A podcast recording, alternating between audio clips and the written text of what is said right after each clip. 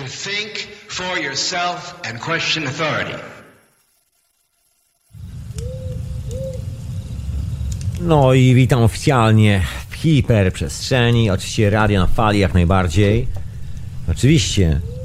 Yy, Retransmitowane w Radiu Paranormalium, bo ja się nieustannie obijam, szczerze, tak troszkę przed yy, zrobieniem wszystkich porządków. Oczywiście, żeby nie było, że tradycji nie ma tutaj zadość, to ja tu teraz będę poprawiał mikrofon, poważnie. Tak jak się okazało, że znowu czegoś nie dokręciłem, także będę tutaj dokręcał sobie mikrofon tak delikatnie, delikatnie, żeby tutaj nic nie zmajstrować strasznego. Dobra, może zostawię po prostu. Jakoś to będzie. Anyway, chyba mnie słyszysz, chyba nawet doskonale. Dobra, także pozdrawiam tutaj słuchaczy Radia Paranormalium, które hostuje Radio na Fali. Tam ciągle, właściwie ja ciągle tam e, nie mogę dotrzeć, porobić wszystkich tych porządków, a plan jest oczywiście ambitny i tak dalej, i tak dalej, ale po prostu proza życia, czy taka radosna proza życia, bo mam tu kilka rzeczy związanych z życiem zawodowym, które mnie skutecznie odciągają od radia na parę chwil. Także jeszcze troszeczkę na takim. y, na innej orbicie, tak trochę z boku, z dystansu. Ale dalej radio na fali, oczywiście dalej hiperprzestrzeń. Także ja tam za chwilę pewnie wrócę i coś tam się pojawi, ale to wiesz jak to jest człowieku. Na razie jeszcze tutaj mam troszkę swoich zawodowych historii, które ogarniam, no i życia poza mikrofonem. Bo te wszystkie opowieści się przecież skądś się biorą. Przecież te opowieści nie biorą się z siedzenia tutaj w słuchawkach przy mikrofonie, tylko te opowieści biorą się z życia. No właśnie. Zatem słuchasz hiperprzestrzeni, retransmitowany też jeszcze w radiu czasnu.com, jakbyś człowieku nie wiedział. Jest jeszcze czat Radia na Fali, ja sobie siedzę tutaj w lesie, ognisko sobie trzaska. Jestem na czacie Radia na Fali, oczywiście jak najbardziej. Czat rnf.hatango przez ch.com tam sobie będę parkował jednym okiem. Jestem też na Skype'ie radionafali.com. Możesz zadzwonić, mam nawet mikrofon podpięty przed sobą. Dzisiaj testuję nowe połączenia kabli, tak swoją drogą. Jak zwykle, zawsze coś nowego. Ekscytacja życiem. Co jeszcze? Pozdrawiam oczywiście Ciebie, słuchaczu offline i tu obecny słuchaczu i słuchaczko offline. Co ja dzisiaj? Dzisiaj tak troszkę będę nawiązywał, takie wakacje sobie będę robił, dzisiaj sprzątam w ogóle. Pomagam. Znaczy sprzątam jak sprzątam, ogarniam kilka rzeczy dookoła, zamykam wiesz, kilka spraw tutaj. Takie porządkowe, greciarskie rzeczy, nic takiego, żebym, wiesz, jakieś życiowe historie tutaj poruszał. Nic z tych rzeczy, absolutnie, wszystko jest ok. Organizacyjne związane z pracą zawodową, tak można to w skrócie nazwać i nie tylko, bo też z pasją życiową i tak dalej, i tak dalej. Taki szczęśliwy jestem troszkę od tej strony.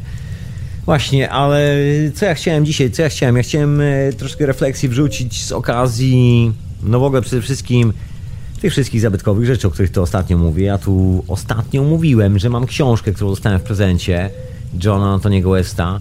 No i ten temat tych starych skamielin, e, wzorków na kamykach dziwnych i tak dalej, i tak dalej. Ciągle chodzi mi po głowie, nieustannie piramidalne tematy. No i dzisiaj troszeczkę nawiążę tych piramidalnych tematów, jak zwykle ostatnio, no bo przecież co się będę obcyndalał. Temat jest moim zdaniem gruby i w ogóle ciekawa historia, bo w tygodniu wyskoczyły zdjęcia. To pozdrawiam Mike, pozdrawiam serdecznie.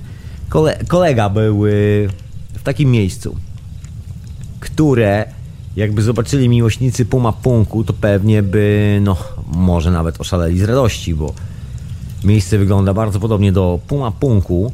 Jest takie miejsce w Ameryce Południowej, gdzie są tak finezyjnie przycięte skały. Jeżeli ktoś nie był w Pumapunku, to niech się martwi. Jest wujek Google. Jeżeli masz internet, żeby słuchać właśnie tej hiperprzestrzeni, no to na pewno masz internet, żeby sprawdzić na wujku Google, co to jest owe miejsce. No i w owym miejscu są tak fantastycznie wyrzeźbione kamyki. W Pumapunku oczywiście. Jest to jezioro Titicaca dookoła, taki duży kompleks. Okej, to może zacznę od całej opowieści, bo troszeczkę tak robię bokami. Jest kilka takich niesamowitych miejsc w Ameryce Południowej, o czym doskonale wiesz, droga słuchaczko oraz drogi słuchaczu.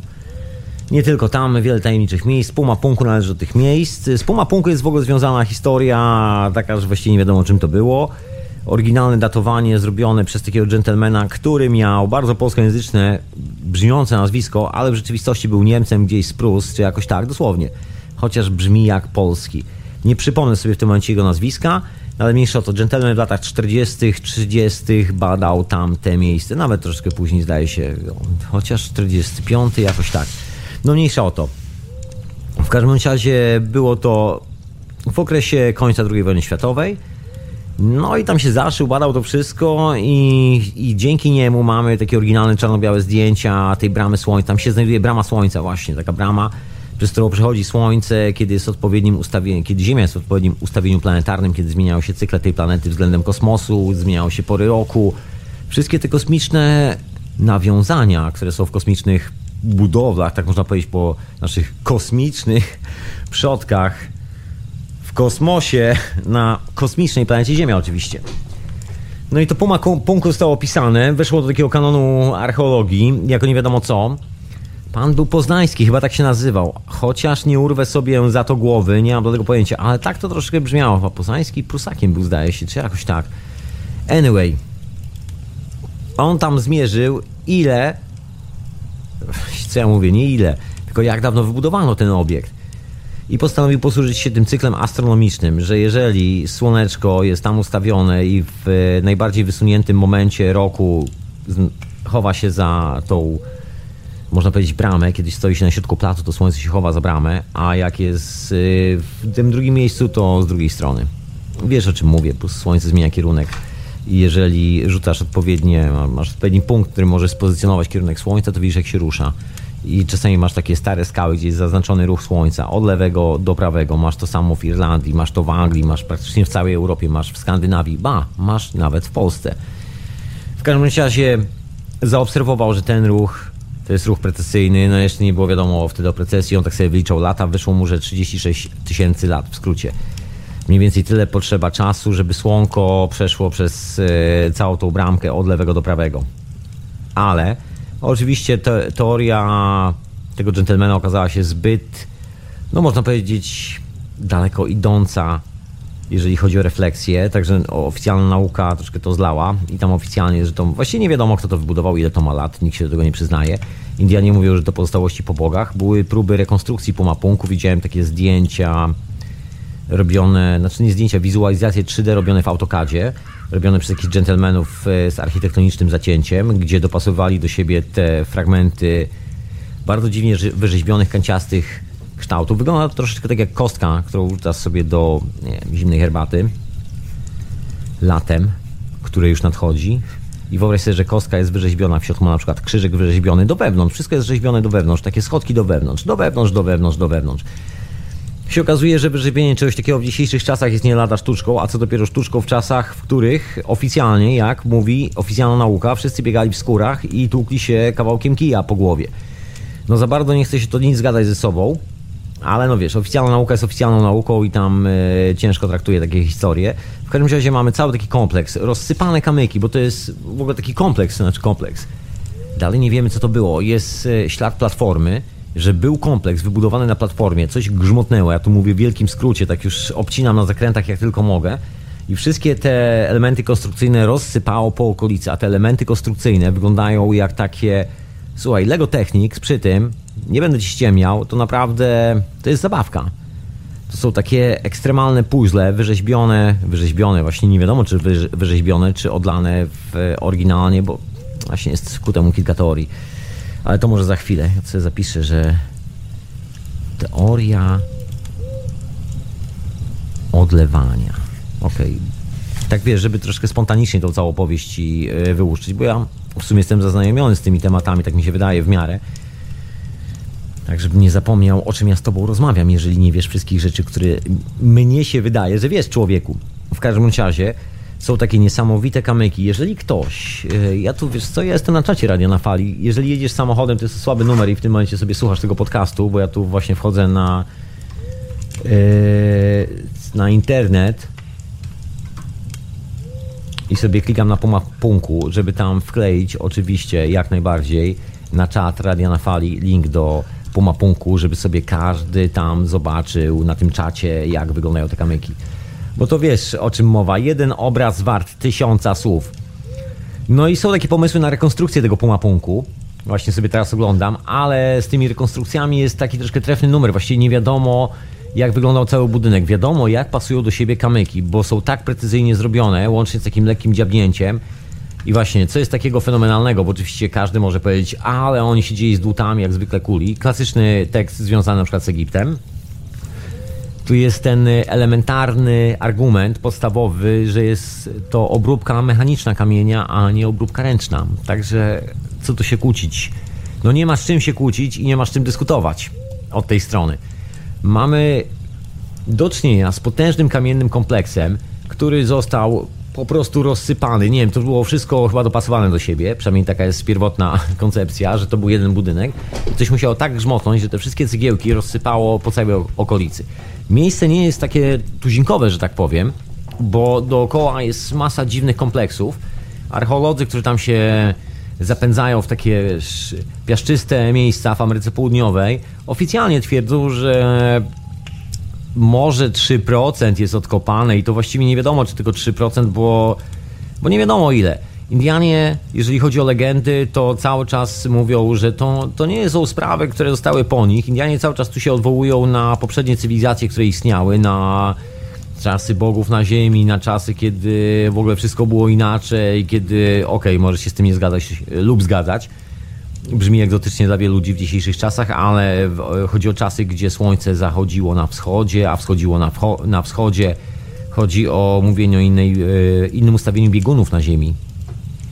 To są takie legendy, które mówią o innych kształtach kontynentów, to są legendy mówiące o innych możliwościach ludzkiego organizmu. Nie, nie wiadomo, czy właściwie organizmu, bo my tak troszkę trefnie opisujemy całą sprawę, że wiesz, mamy tu organizm, a starożytni nie traktowali tego jako fizyczny organizm, tylko jako część troszkę większej historyjki, która się nazywa naszą istotą, że nie jesteśmy tylko fizyczną y, strukturą, jesteśmy manifestacją ducha na tej planecie. No i mamy dostęp do niesamowitej technologii. I moim zdaniem, bo to jest taka moja główna koncepcja dzisiaj, ja tu zresztą nie po raz pierwszy, ci, którzy słuchają hiperprzestrzeni, może ty, a może ty, doskonale wiesz o tym, że albo się domyślasz, że taką mam koncepcję, że to była właśnie ta technologia. W każdym razie Puma Punku jest ciekawym kompleksem, który właściwie nigdy nie został odkopany do końca. Stoi tam coś takiego jak brama światła, znaczy brama słońca, tak została oficjalnie nazwana. Ona jest zrekonstruowana częściowo, ale numer polega na tym, że właściwie, no tak, tak jak powiedziałem, zrekonstruowana. Historia podobna do Stonehenge, które zostało chyba zrekonstruowane i przebudowane, właśnie nie chyba tylko na 100%. Są zdjęcia dostępne w internecie, jak to przebudowywano Stonehenge, jak sobie brytyjscy archeolodzy wyobrażali pierw 100 lat temu, jak to powinno wyglądać, bo kamienie było tak słabo estetycznie porozrzucane, tak trzeba je poprawić. Później przyszła kolejna ekipa w okresie międzywojennym, stwierdziła, że e, biorąc pod uwagę, że wiemy troszkę więcej o druidach, poprzestawiamy te kamyki jeszcze bardziej, bo to na pewno stało tak, a nie inaczej. No i w latach 50. przyszła kolejna ekipa, są takie fascynujące zdjęcia, jak chłopaki wylewają betonowe podmurówki pod e, te kamienie w Stonehenge, po to, żeby się już nigdy więcej, więcej nie kiwały, na wypadek, gdyby się miały pokiwać. Przecież nigdy się nie kiwały, przestały tam tysiące lat i wszystko było ok, ale na wszelki wypadek. Taka brytyjska myśl techniczna, y, dosyć specyficzna z tej strony. Ale widzisz, brytyjska archeologia ma długie tradycje. Na przykład Carter, który odkrył grobowiec w piramidzie i że to niby to ten Hamon i tak dalej, i tak dalej, cały ten bullshit Chodzi o tak zwaną największą piramidę, dużą piramidę w Gizie, na płaskowyżu Giza. On właściwie nie odkrył tego, tylko ktoś mu powiedział, że tam jest wejście. I facet w ostatnim takim desperackim skoku na kasę, bo kasa się kończyła, trzeba było z Egiptu wracać, zawijać ekipę, świecić gołym dubskiem w Europie na salonach, mówić, że piękny kraj i właśnie zbieram na kolejną krucjatę, żeby wykopać e, kolejne złoto, którego jeszcze nie udało mi się znaleźć. No ale gentleman jakoś tam sobie z tym poradził i jak grzmotą dynamitem, znaczy miał taki pomysł, że po prostu tam grzmotnie, to musi coś być, bo coś się obsuwa. No i wziął, załadował dynamit na ścianę piramidy i grzmotał tym dynamitem i w ten oto sposób znalazł wejście do piramidy. To nie jest tak, że to był taki cywilizowany gentleman, który robił taki research, rozumiesz, mierzył, sprawdzał, był inteligentny, rozumiesz. Nie, taki głupek był, wioskowy. No dokładnie, no ale widzisz, tytuł szlachecki mu się tak powiem, dostał, że to dobrze urodzony głupek wioskowy, także wszystko było ok. Później zresztą w ogóle były pomysły, żeby wysadzić na przykład piramidy, poważnie. Po II wojnie światowej w Kairze zapanowała taka moda, żeby je wysadzić, bo przeszkadzają i trzeba by rozbudować Kair o, o drugi brzeg, a tam już nie ma miejsca, to jest fajny płaskowyż, fajny widok na pustynię czy jakoś tak. Szczęśliwie y, każda z tych prób spełzła na niczym. Jest jeszcze, kiedyś nie chyba wspominałem, legenda o jednej z piramid, że było ich więcej, ale stała w troszkę innym miejscu i została całkowicie rozebrana na potrzeby Kairu. Ale o tym chyba mówiłem ostatnio, ale wracam do tego Pumapunku, bo to jest ciekawa historia. I tam są te kamyki bardzo spektakularne, ze śladami obróbki maszynowej. Wiadomo, że obróbki maszynowej, no, nie da się przeskoczyć. Wiadomo, że młoteczkiem i dudkiem tego nie zrobisz. Ani ja, ani sąsiad, ani babcia, ani dziewczyna. Nikt tego nie zrobi. Nawet prezydent. Także, jeżeli wierzysz prezydenta, oczywiście. W każdym razie te ślady są tak spektakularne, że do tej pory elektryzują umysły, no nie wiem czy milionów, ale na pewno tysięcy ludzi na świecie, bo to jeszcze nie jest wszystko. Jeżeli pójdziesz sobie dalej w góry, bo to jest na takim płaskowyżu, to znajdziesz ślady czegoś, co lokalni mieszkańcy nazywają kamieniołomami, że to są kamieniołomy, z których wzięto na przykład część tego materiału skalnego. Nikt właściwie nie wie, skąd ten materiał skalny się do końca wziął. Nikt tego do końca nie badał. Jest to tak spektakularnie, że chyba spektakularne, że chyba każdy boi się badać. Wszystkie te kamyki, no prawie wszystkie te, które tam leżą odkopane, zostały pobadane, pomierzone i, i to laserami. Precyzja jest dokładnie laserowa. Kąty 90-stopniowe, rzeczy, które jest trudno dzisiaj zrobić technologicznie. Wtedy, jak się okazuje, no, patrząc na skalę oczywiście przedsięwzięcia, no musiało być to za przeproszeniem puszczenie bąka. Takiego, który nawet nie zapachniał. Bo skala tego przedsięwzięcia, ilość ludzi, która teoretycznie musiała być albo maszyn zaangażowana, z naszej perspektywy jest no nieludzka. To musiała być jakaś nieludzka technologia, żeby parę osób mogło to zrobić, tak mi się wydaje. I to jest ta tajemnicza technologia, do której myślę tak czy siak jako cywilizacja wracamy, bo jest to nieuniknione. Ale wracając do tego przestawiania i tej, tej bramy słońca, tak jak ze Stonehenge, tak sobie panowie poprzestawiali całe te Stonehenge i teraz jest troszeczkę inne niż w oryginale, zdaje się. No to podobnie z tym Pumapunku, tam też kilka takich budynków jest poprzestawianych. Zresztą te przestawki nie były domeną ani jezuitów, którzy tam się pojawili i kazali wszystko przewracać. Poważnie, bo tam jeszcze dosyć sporo rzeczy stało, ten kompleks był dosyć spory. No i fama głosi, że jak się pojawili jezuici, to oczywiście kazali wszystko niszczyć, bo to znaki szatana, jego obecności na ziemi i że trzeba to wszystko zniszczyć, bo szatan, oni mają nowego władcę i pana ludzkich dusz i on każe im to niszczyć. Efekt taki, że masa rzeczy została zdewastowana, cokolwiek tam jeszcze stało i parkowało, zostało mocno poprzesuwane. I później była próba rekonstrukcji tego wszystkiego i ta, z tego co fama niesie, ta główna brama słońca jest przesunięta, wcale nie jest ustawiona tak oryginalnie. Gdzieś tam były próby przestawiania i tych bram w ogóle słońca tak zwanych, tam w ogóle dookoła jest w tym materiale tak zwanym skalnym, znaczy porozsypywanych takich płyt, które się walają na tym płaskowyżu, idealnie wyrzeźbionych z granitu, z, niesamowicie to wygląda. Jest trochę. Także nikt do końca nie wie, jaki był budynek. Wszyscy tam e, się zastanawiają, którzy siedzą w temacie, bo mamy tylko fundamenty, jak to mogło potencjalnie wyglądać. No większość e, nawiązań jest oczywiście do takich klasycznych rzeczy, które gdzieś tam zostały w Meksyku, gdzieś tam w Mezoameryce, takie piramidalne kształty, ale właściwie nikt do końca nie wie, bo no konstrukcja jest fenomenalna. Wiadomo, że w części górzystej, która znajduje się niedaleko, jest masa bardzo dziwnych, nie wiem jak to nazwać, takich wycinek w skale, bo to chyba najlepsze określenie. I te wycinki w skale no, świadczą tak dosyć dobitnie o tym, ach, udało mi się znaleźć zdjęcie vintage photo w Tikwanaku, bo tak to się nazywa. To jest brama słońca, właśnie tak to kiedyś wyglądało, w dzisiejszych czasach wygląda trochę inaczej. Także zaraz ci to wkleję na czata na czat albo na czata. Zaraz zobaczysz, na czym polegała rekonstrukcja tego zjawiska, że troszeczkę inaczej mogło być ustawione i właściwie nie wiem, jaką pozycję przedstawiało. Teorię na ten temat wyłuszczę Ci zaraz, za sekundę.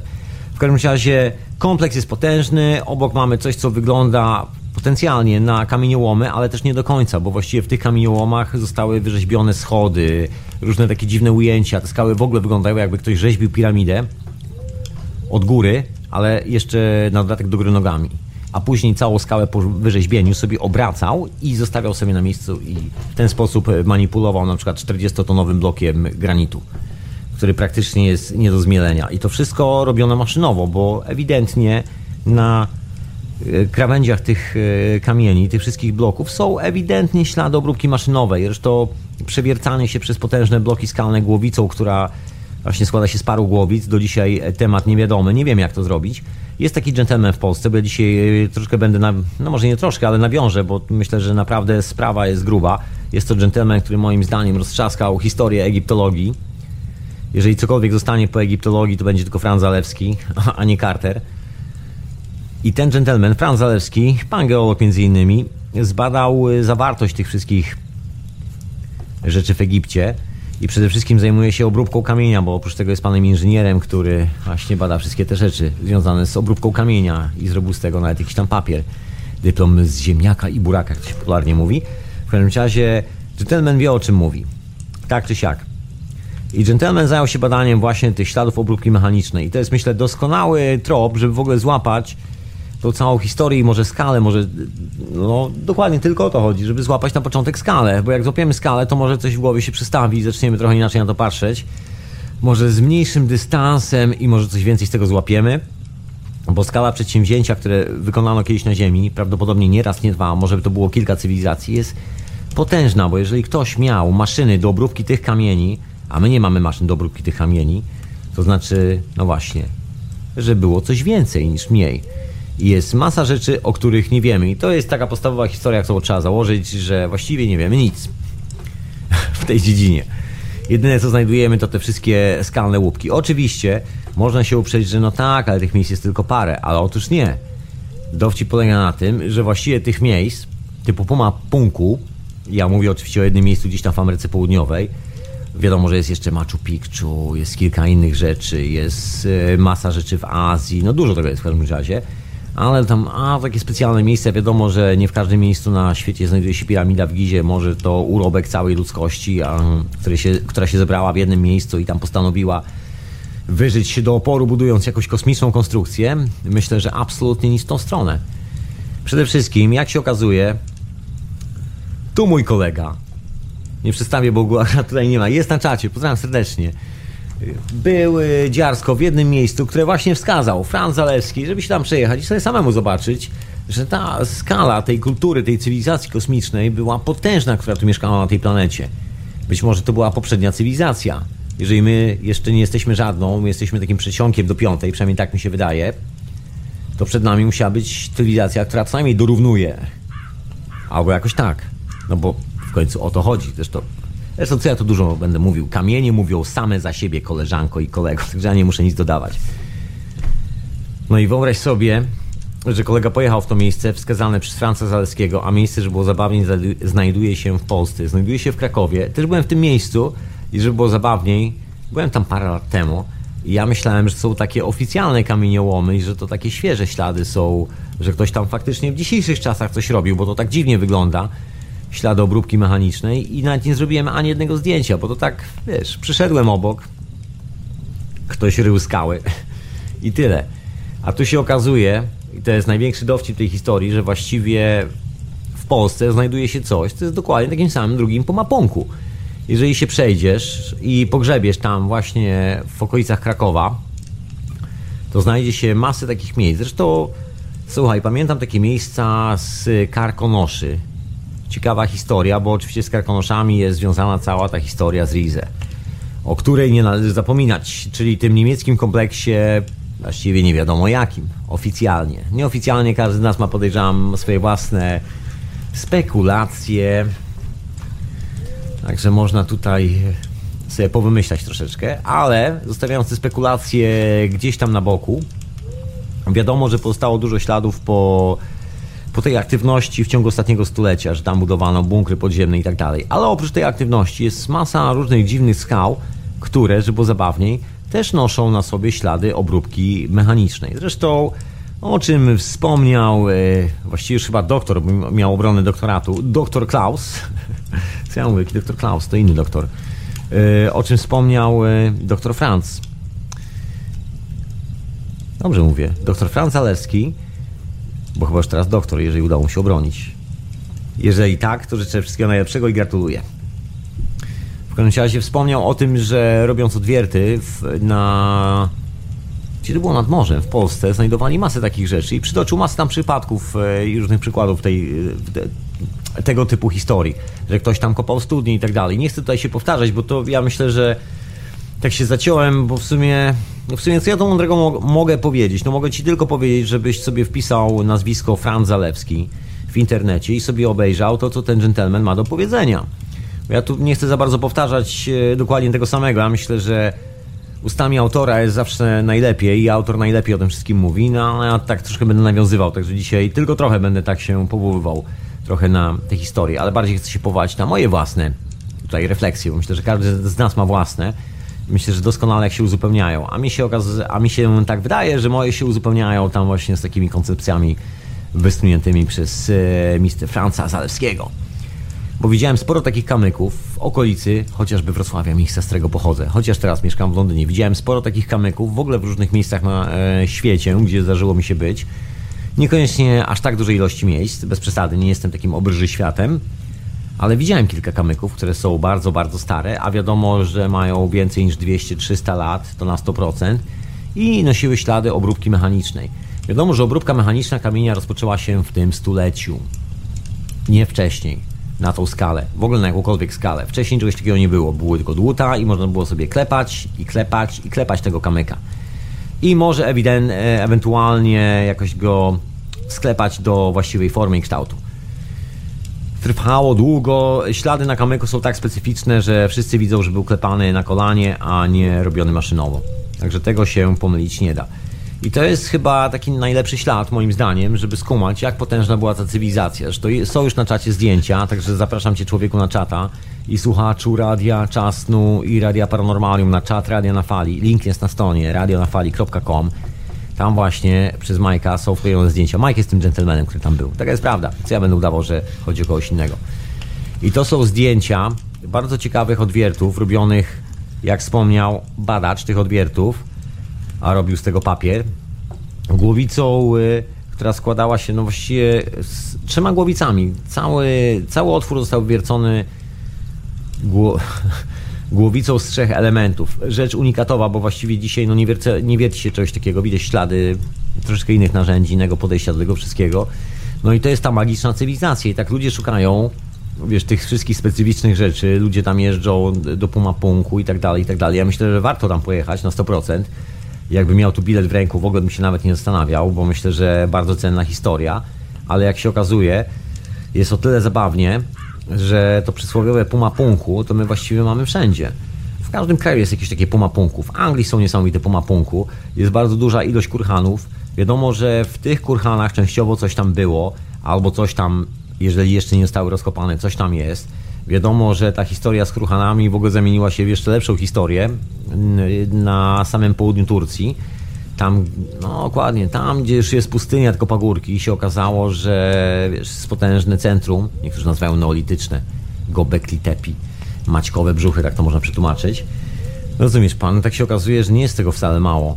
I żeby było zabawniej, coraz więcej śladów wskazuje na w ogóle ciekawe miejsce, o którym do tej pory było cicho, no, ze względów na, pro, e, na propagandę oczywiście, bo wiadomo, że wschód Europy, wiadomo, kultura zachodnia i tak dalej, i tak dalej, ale pokazuje się dużo ciekawych wykopalisk właśnie z tego miejsca, które prowadzą gdzieś tam w kierunku Ukrainy, gdzieś tam w kierunku Słowacji, Bułgarii. Niesamowicie to wygląda w Turcji. W ogóle zabytki, które znajdują się w Turcji, pozostałości po jakiejś niesamowitej kulturze, te potężne skały, obróbka dalej, mechaniczna kamienia, nie pozostawiają żadnych złudzeń. No i ta historia, która nieustannie kojarzy się z Rzymem, że wiele z tych geometrycznych patternów, które się tam pojawiają, w tych wzorach architektonicznych, tak można to nazwać, mają kilka bardzo podobnych elementów, które występują w, w kulturze tak zwanej romańskiej. To, co my nazywamy, że wiesz, pojawiło się przywiezione wiesz, przez Rzym, Rzymian. A ja tu mam telefon i już odbieram telefon.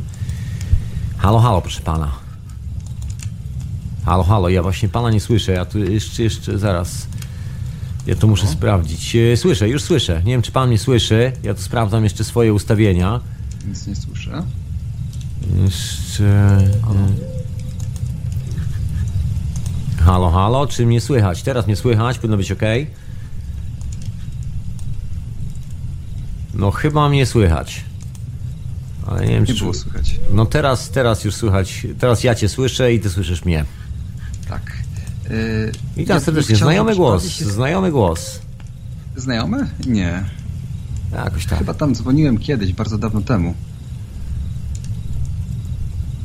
E, w każdym razie, e, jakbyś mógł też przytoczyć poza Göbekli Tepe nasze kochane piramidy z ziemi, bo o tych się też bardzo zapomina. Odnośnie Stonehenge'a, to chciałbym troszeczkę przerobić, przerobić to, ponieważ jest to jest to tworzenie historii od nowa praktycznie. Stonehenge było tworzone przez tam 3000 lat prawdopodobnie, tak wynika przynajmniej. I ułożenie, tam jest 30-40 kamieni, takie coś przez 3000 lat to nie jest żaden wyczyn. Jak sobie zobaczymy na Gebekli Tepe, to tam były o wiele większe kompleksy i dodatkowo były, były kamienie ozdobione. A na przykład w Stonehenge nie było ozdobione. Także tutaj kapitalizm wszedł, wydaje mi się, do naszego kochanego, naszej kochanej Wielkiej Brytanii i po prostu zrobili z... Wiesz co, ja myślę, ja myślę po prostu zwyczajnie, ja cię rozpoznaję kolego, doskonale cię rozpoznaję. Dzwoniłeś tu już kiedyś, rozpoznaję ten tak, słodki wiem, głos, że... rozpoznaję ten słodki głos bardzo dziwnego dżentelmena o bardzo dziwnych poglądach. Y, słuchaj, nikt, nikt nie wie jak stary jest Stonehenge. Y, to, co mówisz, to jest po prostu jedna z wielu definicji. Możemy sobie takiej definicji uknąć naprawdę setki. Albo i tysiące, węglem, także tak? nie, nie, nie, nie było żadnego badania, bo tam przecież nie było żadnych szczątków organicznych, nie, nie ma. Po prostu no, masz tylko warstwy archeologiczne, do której się dokopiesz głębiej i na tej warstwie, na której były kamyki, nie ma żadnych specjalnie szczątków. Także nie możesz za bardzo nic badać poza miejscem, e, właśnie nie miejscem, poza czasem rozpalenia ostatniego ogniska w tym miejscu. To troszeczkę tak jakbyś ty wszedł do budynku, który ktoś wybudował 5000 lat temu, rozpalił tam ognisko, ktoś przyszedł po tobie 5000 lat później i stwierdził, ten budynek jest 5000 lat e, stary, bo datował na twoje ognisko, a, pięć, a budynek jest dwa razy starszy na przykład od ciebie. No nie, od tego miejsca, to także... stwierdzić po właśnie warstwach, ile warstw od wykucia, jak to wykułeś ten kamień, to później zaczęły się osadzać osady różne na tym kamieniu i potem jesteś w stanie też stwierdzić, poza tym też nawarstwiały się y, warstwy ziemi. Oni też wtedy nie dbali Wiesz to, y, po prostu terenu, powiem ci tak szczerze, po prostu Stonehenge zostało, wszystkie kamyki zostały wyciągnięte, przerzucone jeszcze raz, także nie za bardzo wiem, o czym mówisz w tym momencie, bo wszystko zostało pozmieniane rękami ludzi, którzy tam e, postanowili sobie po, poprzestawiać, bo myśleli, że le, e, wiedzą lepiej. Nikt do końca nie wie, jak to jest stare, nikt nie wie, jak to datować, także tutaj, e, wiesz, jest to taka, że tak powiem, można znaczy, godzinami na ten temat to jest twoja teoria. 3100 przed, y, na, przed naszą erą, więc to raczej wiadomo i tam, że e, nie, nie, nie, ma tak wiadomo, słuchaj, e, naprawdę nie ma żadnego wiadomo w tym temacie, nie ma żadnego konkretnego dowodu, który mógłby ci wskazać na konkretne datowanie, taka jest prawda. To, Tomku, w takim razie, jak myślisz, kiedy Rozumiesz. powstało Stonehenge, tak od ciebie? Nie mam tego pojęcia, y, ale moja spekulacja jest, że są wiele starsze. No nie, ja tutaj twierdzę, że to jest y, po prostu zwykłe ułożenie kamieni, no tam nie ma żadnej specjalnej technologii, nie ma żadnych wyrytych monumentów na tym, tak jak na przykład Göbekli Tepe, gdzie są faktycznie... Nie, nie wiem, czy byłeś kiedykolwiek na Stonehenge po prostu tak prywatnie, czy widziałeś te kamyki z bliska? E, nie, ale się wybieram w tym roku. No więc powiem Ci, że teraz niemożliwe jest dojście. Jak będziesz to, jakbyś chciał dojść do kamyków teraz, w dzisiejszych czasach, musiałbyś być w dzień przesilenia zimowego, równonocy, zdaje się, albo wiosennego ale jak podejdziesz, podejdziesz do kamyków, to są e, ślady rzeźbienia na kamykach. Troszeczkę inne. Są dodatkowe rzeczy. Zresztą, jeżeli jesteś wnikliwy, to myślę, że wujek Google i przeczytasz, że nawet ostatnio przesunięto datowanie właśnie Stonehenge o kolejne 6000 lat do tyłu, ponieważ znowu coś tam znaleziono. Znowu się okazuje, że wszystko jest o wiele starsze niż zakładano. I zrobiono znaczy, span, skan magnetyczny terenu, dokładnie. Przesunięto kopanie pierwszych y, tych y, dołów przy... właśnie do obrządków, a kamienie powstały 3000, bo później, bo na początku to się składało z samej Wiesz co, jest taka rzecz, ja po prostu tu wyjaśnię na jakiej podstawie, bo tak, żeby wiesz, bo to sobie można wymyślać. Powód jest, e, znaczy mechanizm jest bardzo prosty, robi się to skan e, rezonansu magnetycznego Ziemi i od razu widzisz jak, jak dawno ten kamyk leży w danym miejscu, bo po prostu widzisz przeskanowane warstwy w troszeczkę inny sposób. Także myślę, że skoro, słuchaj, brytyjscy dziarscy inżynierowie, którzy obsługują te maszyny, podają, że jest to powyżej 6 tysięcy lat, to myślę, że akurat się nie mylą tak bardzo. Jeżeli e, mają, Tylko mają bierz takie pod maszyny. uwagę, że oni chcą wyciągnąć z tego jak najwięcej pieniędzy i pieniądze się tam najbardziej liczą i chcą przyciągnąć do siebie jako Wiesz co, ale mo, może zostawmy, bo to jakby wiesz, jakby to już sprawa Stonehenge, to naprawdę. Sobie może sobie po, yy, spędź trochę czasu, sprawdź sobie temat, bo jest troszkę badań nowych na ten temat, zrobiono je tak, dokładnie dwa lata temu, także raz wiesz... mówisz, żeby y, wierzyć y, naukowcom, a raz mówisz, że naukowcy nic nie wiedzą. Nie, no sprawdź sobie, po prostu sprawdź sobie. Moja, sobie. mo, moja koncepcja jest taka, że jest o wiele starsze niż y, mówią ci naukowcy i ty. Także wiesz, tak czy siak, dla, mnie, dla mnie jest okej, rozumiesz, bo ja i tak twierdzę, że jest o wiele starsze niż y, powiedziałeś. Rozumie pan? No dobra. W każdym razie Gebekli Tepe jest na 100% starsze i jest bardziej zaawansowane i to, tam jest w ogóle cały kompleks i radziłbym się temu przyjrzeć, tak samo jak właśnie piramidom z ziemi e, we wschodniej Europie. To w sumie tyle. Dzięki i do następnego Okej, dzięki, na razie.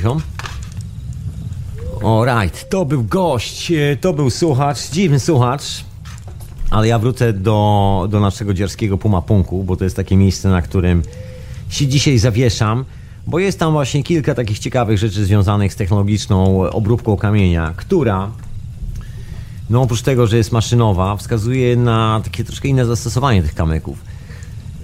To się nazywa we współczesnej inżynierii konstrukcje samonośne, na przykład między innymi, czyli mówiąc w takim wielkim skrócie, bo tu nie chcę być taki inżynieryjny, konstrukcja automatycznie reprezentuje funkcjonalność urządzenia, czyli jeżeli masz, najprościej mówiąc, młotek, właściwie cały jest skonstruowany po to, żeby wykonywać swoją funkcję.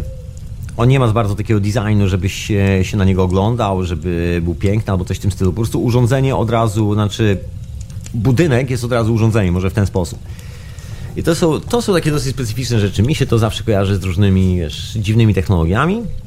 No i właśnie po ostatnich takich, wiesz, sprawdzaniach, gdzie to jest, bo ja widziałem o tym, no widziałem jak pewnie setki, tysiące ludzi doskonale o tym wie.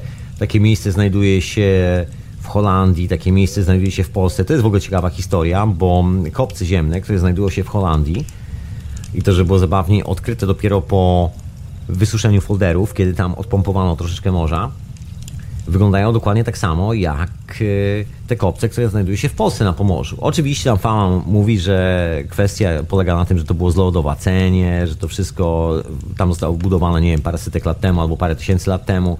Są różne szalone konstrukcje, takie logiczne, żeby to wyjaśnić, żeby nie zburzyło to panującego zastanego systemu i w ogóle pomysłu na historię.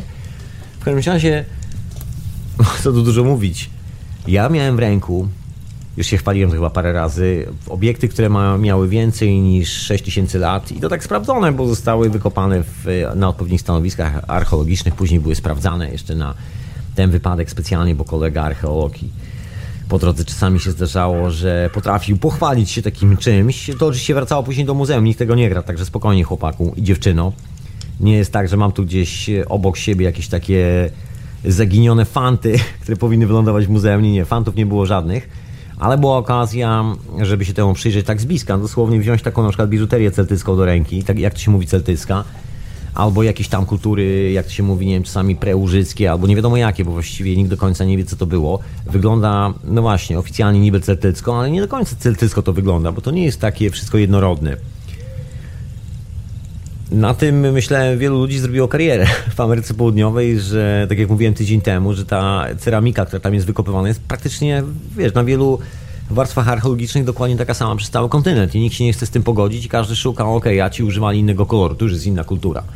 Dokładnie, dokładnie taka historia. Ciekawa rzecz że oczywiście to muszą być osobne kultury, bo my nie możemy być tacy jak inni, a inni mogą być tacy jak my. Taki wiesz, troszkę faszyzm w głowie i podział tego wszystkiego na to, żeby a jak zwykle każdy musi się podpisać, że odkrył coś nowatorskiego. Głupio by było powiedzieć, ok, stary, odkryłem tu samą kulturę, którą ty odkryłeś, także wiadomo, że już się nie ma, że tak powiem, tej przewodniej koszulki lidera, że coś się nowego odkryło. Tu trzeba było się zgodzić na taki wspólny obrazek świata i, i czy, no właśnie, nie wiem, czy każdy by chciał przede wszystkim, bo wiadomo, że prace naukowe wtedy są troszkę mniej spektakularne. Ale ja może zostawię te e, spektakularne prace naukowe.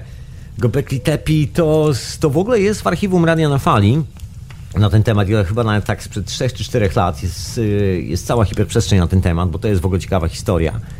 Naprawdę mocno dziarska historia, ale się okazuje, że właśnie z tym Gobekli Tepe teraz wychodzi jeszcze lepsza rzecz. Bo oczywiście okazało się, że jest tego więcej niż e, ktokolwiek przypuszczał. Po kolejnych skanach okazało się, że właściwie całe górki mogą być pokryte takimi kompleksami e, kamiennymi, a później okazało się, właściwie teraz powoli się okazuje, że znakomita część kompleksów, które były tam e, datowane na czasy gdzieś tam, wiesz, ale tak mówię, gdzieś tam wiesz, a może nie wiesz, a może tylko ja wiem. Przed Imperium Rzymskim gdzieś, ta, gdzieś te okresy, gdzie Persowie się pojawiali, są takie potężne fortece. I dowcip polega na, na tym, że te fortece są wybudowane z takich bloków skalnych, przynajmniej jeżeli chodzi o fundamenty, które mają właśnie ślady mechanicznej obróbki, czyli wiadomo, że to wszystko pochodzi z zupełnie innego miejsca. Widać, że jest niedopasowane. Jest masa, masa miejsc, które, jak mówią archeolodzy, należą do zabytków kultury neolitycznej. I okazuje się, że jest to bardzo mocno powiązane, jeżeli chodzi o na przykład design, przedstawienia zwierzątek, przedstawienia właśnie takich podobnych rzeczy, które się znajdują w Gobelki Tepi. No i jak tak pojedziemy dalej, to znajduje się troszeczkę więcej tych wszystkich ciekawych rzeczy w całej Europie. Ciekawa historia jest związana z jedną ponoć oficjalnie, bo tylko oficjalnie wiemy, co jest publikowane, najstarszą rzeźbą drewnianą, która została znaleziona nigdzie indziej, gdzieś tam na Syberii. Drewniana rzeźba. No nie wiem, czy taka specjalnie ładna, ale jest. Ciekawa sprawa. I rzeźba ma tam, tam 8 tysięcy lat. To już wtedy ludzie sobie rzeźbili z drewna. że już wtedy. To jak to było, że rzeźbili w drewna, z drewna takie, no liczę na to, że to jak było świeże, to fajnie wyglądało. Nie, nie wyglądało tak jak teraz, ale to nie była taka precyzja. Porównanie tej jakości obróbki materiału skalnego, precyzji z tym, co ludzie robili 8000 lat temu, to taki troszeczkę dowcip.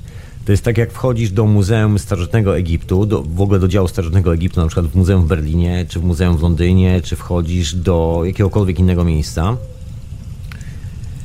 No to zawsze to jest taki dosyć charakterystyczny moment złapania się za głowę, kiedy zauważasz, że przecież im bardziej e, młodsza ta kultura, tym większe wieśniaki, tym bardziej wszystkie te kształty nierówne, zanika umiejętność rysowania prostych kresek, zanika umiejętność zrobienia takiego prostego paternu dookoła trumny. Te najstarsze egipskie jakieś sarkofagi, tego typu wiem, dziwne kamienne pomieszczenia, właściwie pomieszczenia, nie, nie wiem, to jest sarkofagi, można powiedzieć, nie wiadomo na co. Oficjalnie się mówi, że oczywiście na zdechłego pieska albo coś w tym stylu. Nieoficjalnie właściwie nie, nie wiadomo, co tam było. I widać, że wzorki na tym są idealnie zrobione. Bierzesz taki dalmierz laserowy, sobie sprawdzasz i wszystko jest w idealnych stopniach. 90 stopni, 360, 180. Wszystko jest piękna, perfekcyjna, doskonała matematyka. Nam się mówi, że matematyka pochodzi z Grecji, ale z greckich zapisków wiemy, że Grecy matematyki nauczyli się w Egipcie. Zresztą piramida jest na to doskonałym przykładem. Cała matematyka, z której słyną oficjalnie Grecy, jest zawarta w budowie piramidy nie tylko. Praktycznie na całym płaskowyżu Giza masz podręcznik matematyczny tak zwanej platońskiej, e, wiesz, i całej tej reszty algebry, całej tej matematyki. W każdym razie, wracając do tego, tego punktu widzenia na to, jak to może być stare, no to spójrzmy na to jeszcze raz. Ok, mamy rzeczy sprzed 8000 lat i widać, że w niektórych miejscach na świecie coś jeszcze potrafiono. Czy potrafiono budować jakiekolwiek e, budowle skalne? W mojej opinii absolutnie nie. Jeżeli już to było tylko i wyłącznie odcinanie od istniejących kuponów. Moim zdaniem te centra neolityczne, które są znajdowane na przykład właśnie w Polsce, na całej jej e, długości rozciągłości. W Niemczech, na Ukrainie jest potężna ilość tego, na Białorusi, w całej tej części Europy, która nie została do tej pory spenetrowana, tak oficjalnie, bo tam zawsze było, że tam mieszkają troszkę głupki, cywilizacja z zachodu i wszyscy generalnie muszą szukać tam cywilizacji, a jak nie, to w Afryce. Tam raczej nie szukano, ale tam też była cywilizacja i to potężna. Zresztą Manuskrypt Wojnyczy jest bardzo ciekawą książką świadczącą o tym, że bardzo ciekawa wiedza mogła być właśnie po tej drugiej stronie. Ja nie potrafię tego przeczytać, potrafię się tylko domyślać, ale to jest moje domyślanie się, a nie rzeczywisty tekst manuskryptu Wojnycza, także tutaj nie łapnie za słowo. W każdym razie, moim zdaniem skromnym, zostało kilka śladów, które mówią jasno i wyraźnie o tym, że istniało coś bardzo ciekawego. Nie wiem, czy była to kultura jakakolwiek y, taka upaństwowiona, tak jak się dzisiaj mówi, kilku ludzi próbuje nas wkręcić, wiesz, w Lechitów, Słowian i tak dalej, i tak dalej. Nie wiem, czy miało to jakikolwiek taki sens. Na pewno była to grupa ludzi, która posiadała no, niezłą wiedzę i potrafiła się nieźle schować przed cywilizacją, żeby nie musieć z nikim walczyć, nie, nie zostawić po sobie tony żelastwa, czołgów na przykład w polu, albo innych lemieszy i mieczy gdzieś tam zakopanych na polach bitwy. Czegoś takiego tutaj nie ma. To się nie pojawia, natomiast pojawiają się oczywiście kosmiczne budynki. To jest taka ciekawa rzecz.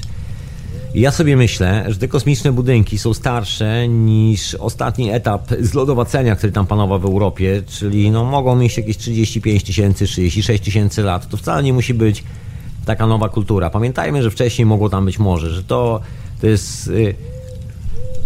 Może w ten sposób. Jeżeli to jest tak precyzyjnie ustawione, jak jest, a co do tego nie ma żadnych wątpliwości, to jeżeli masz taką precyzję w ustawianiu kamyków, to masz też precyzję w obróbce. Jeżeli masz duży kamień, który jest tak skraszowany, jest taki troszkę pozaokrąglany, trochę taki, wiesz, nie styka z każdej strony, wygląda jakby się toczył cały czas po jakiejś skalnej ścianie, taki bardziej naturalnie niż maszynowo, ale ma jeden ślad obróbki maszynowej, to łatwo się domyślić, że być może kamień jest w rzeczywistości zniszczony, zdewastowany i akurat ten kawałek, którym się łączył z innym, ten kawałek obróbki maszynowej, akurat na tym kamyku jeszcze został i jest jeszcze widoczny. I to jest jedyny ślad, po którym możesz złapać, że coś innego istniało na tej planecie, na której myślisz, że istnieje tylko ta cywilizacja, z której się, że tak powiem, składa ten świat dookoła.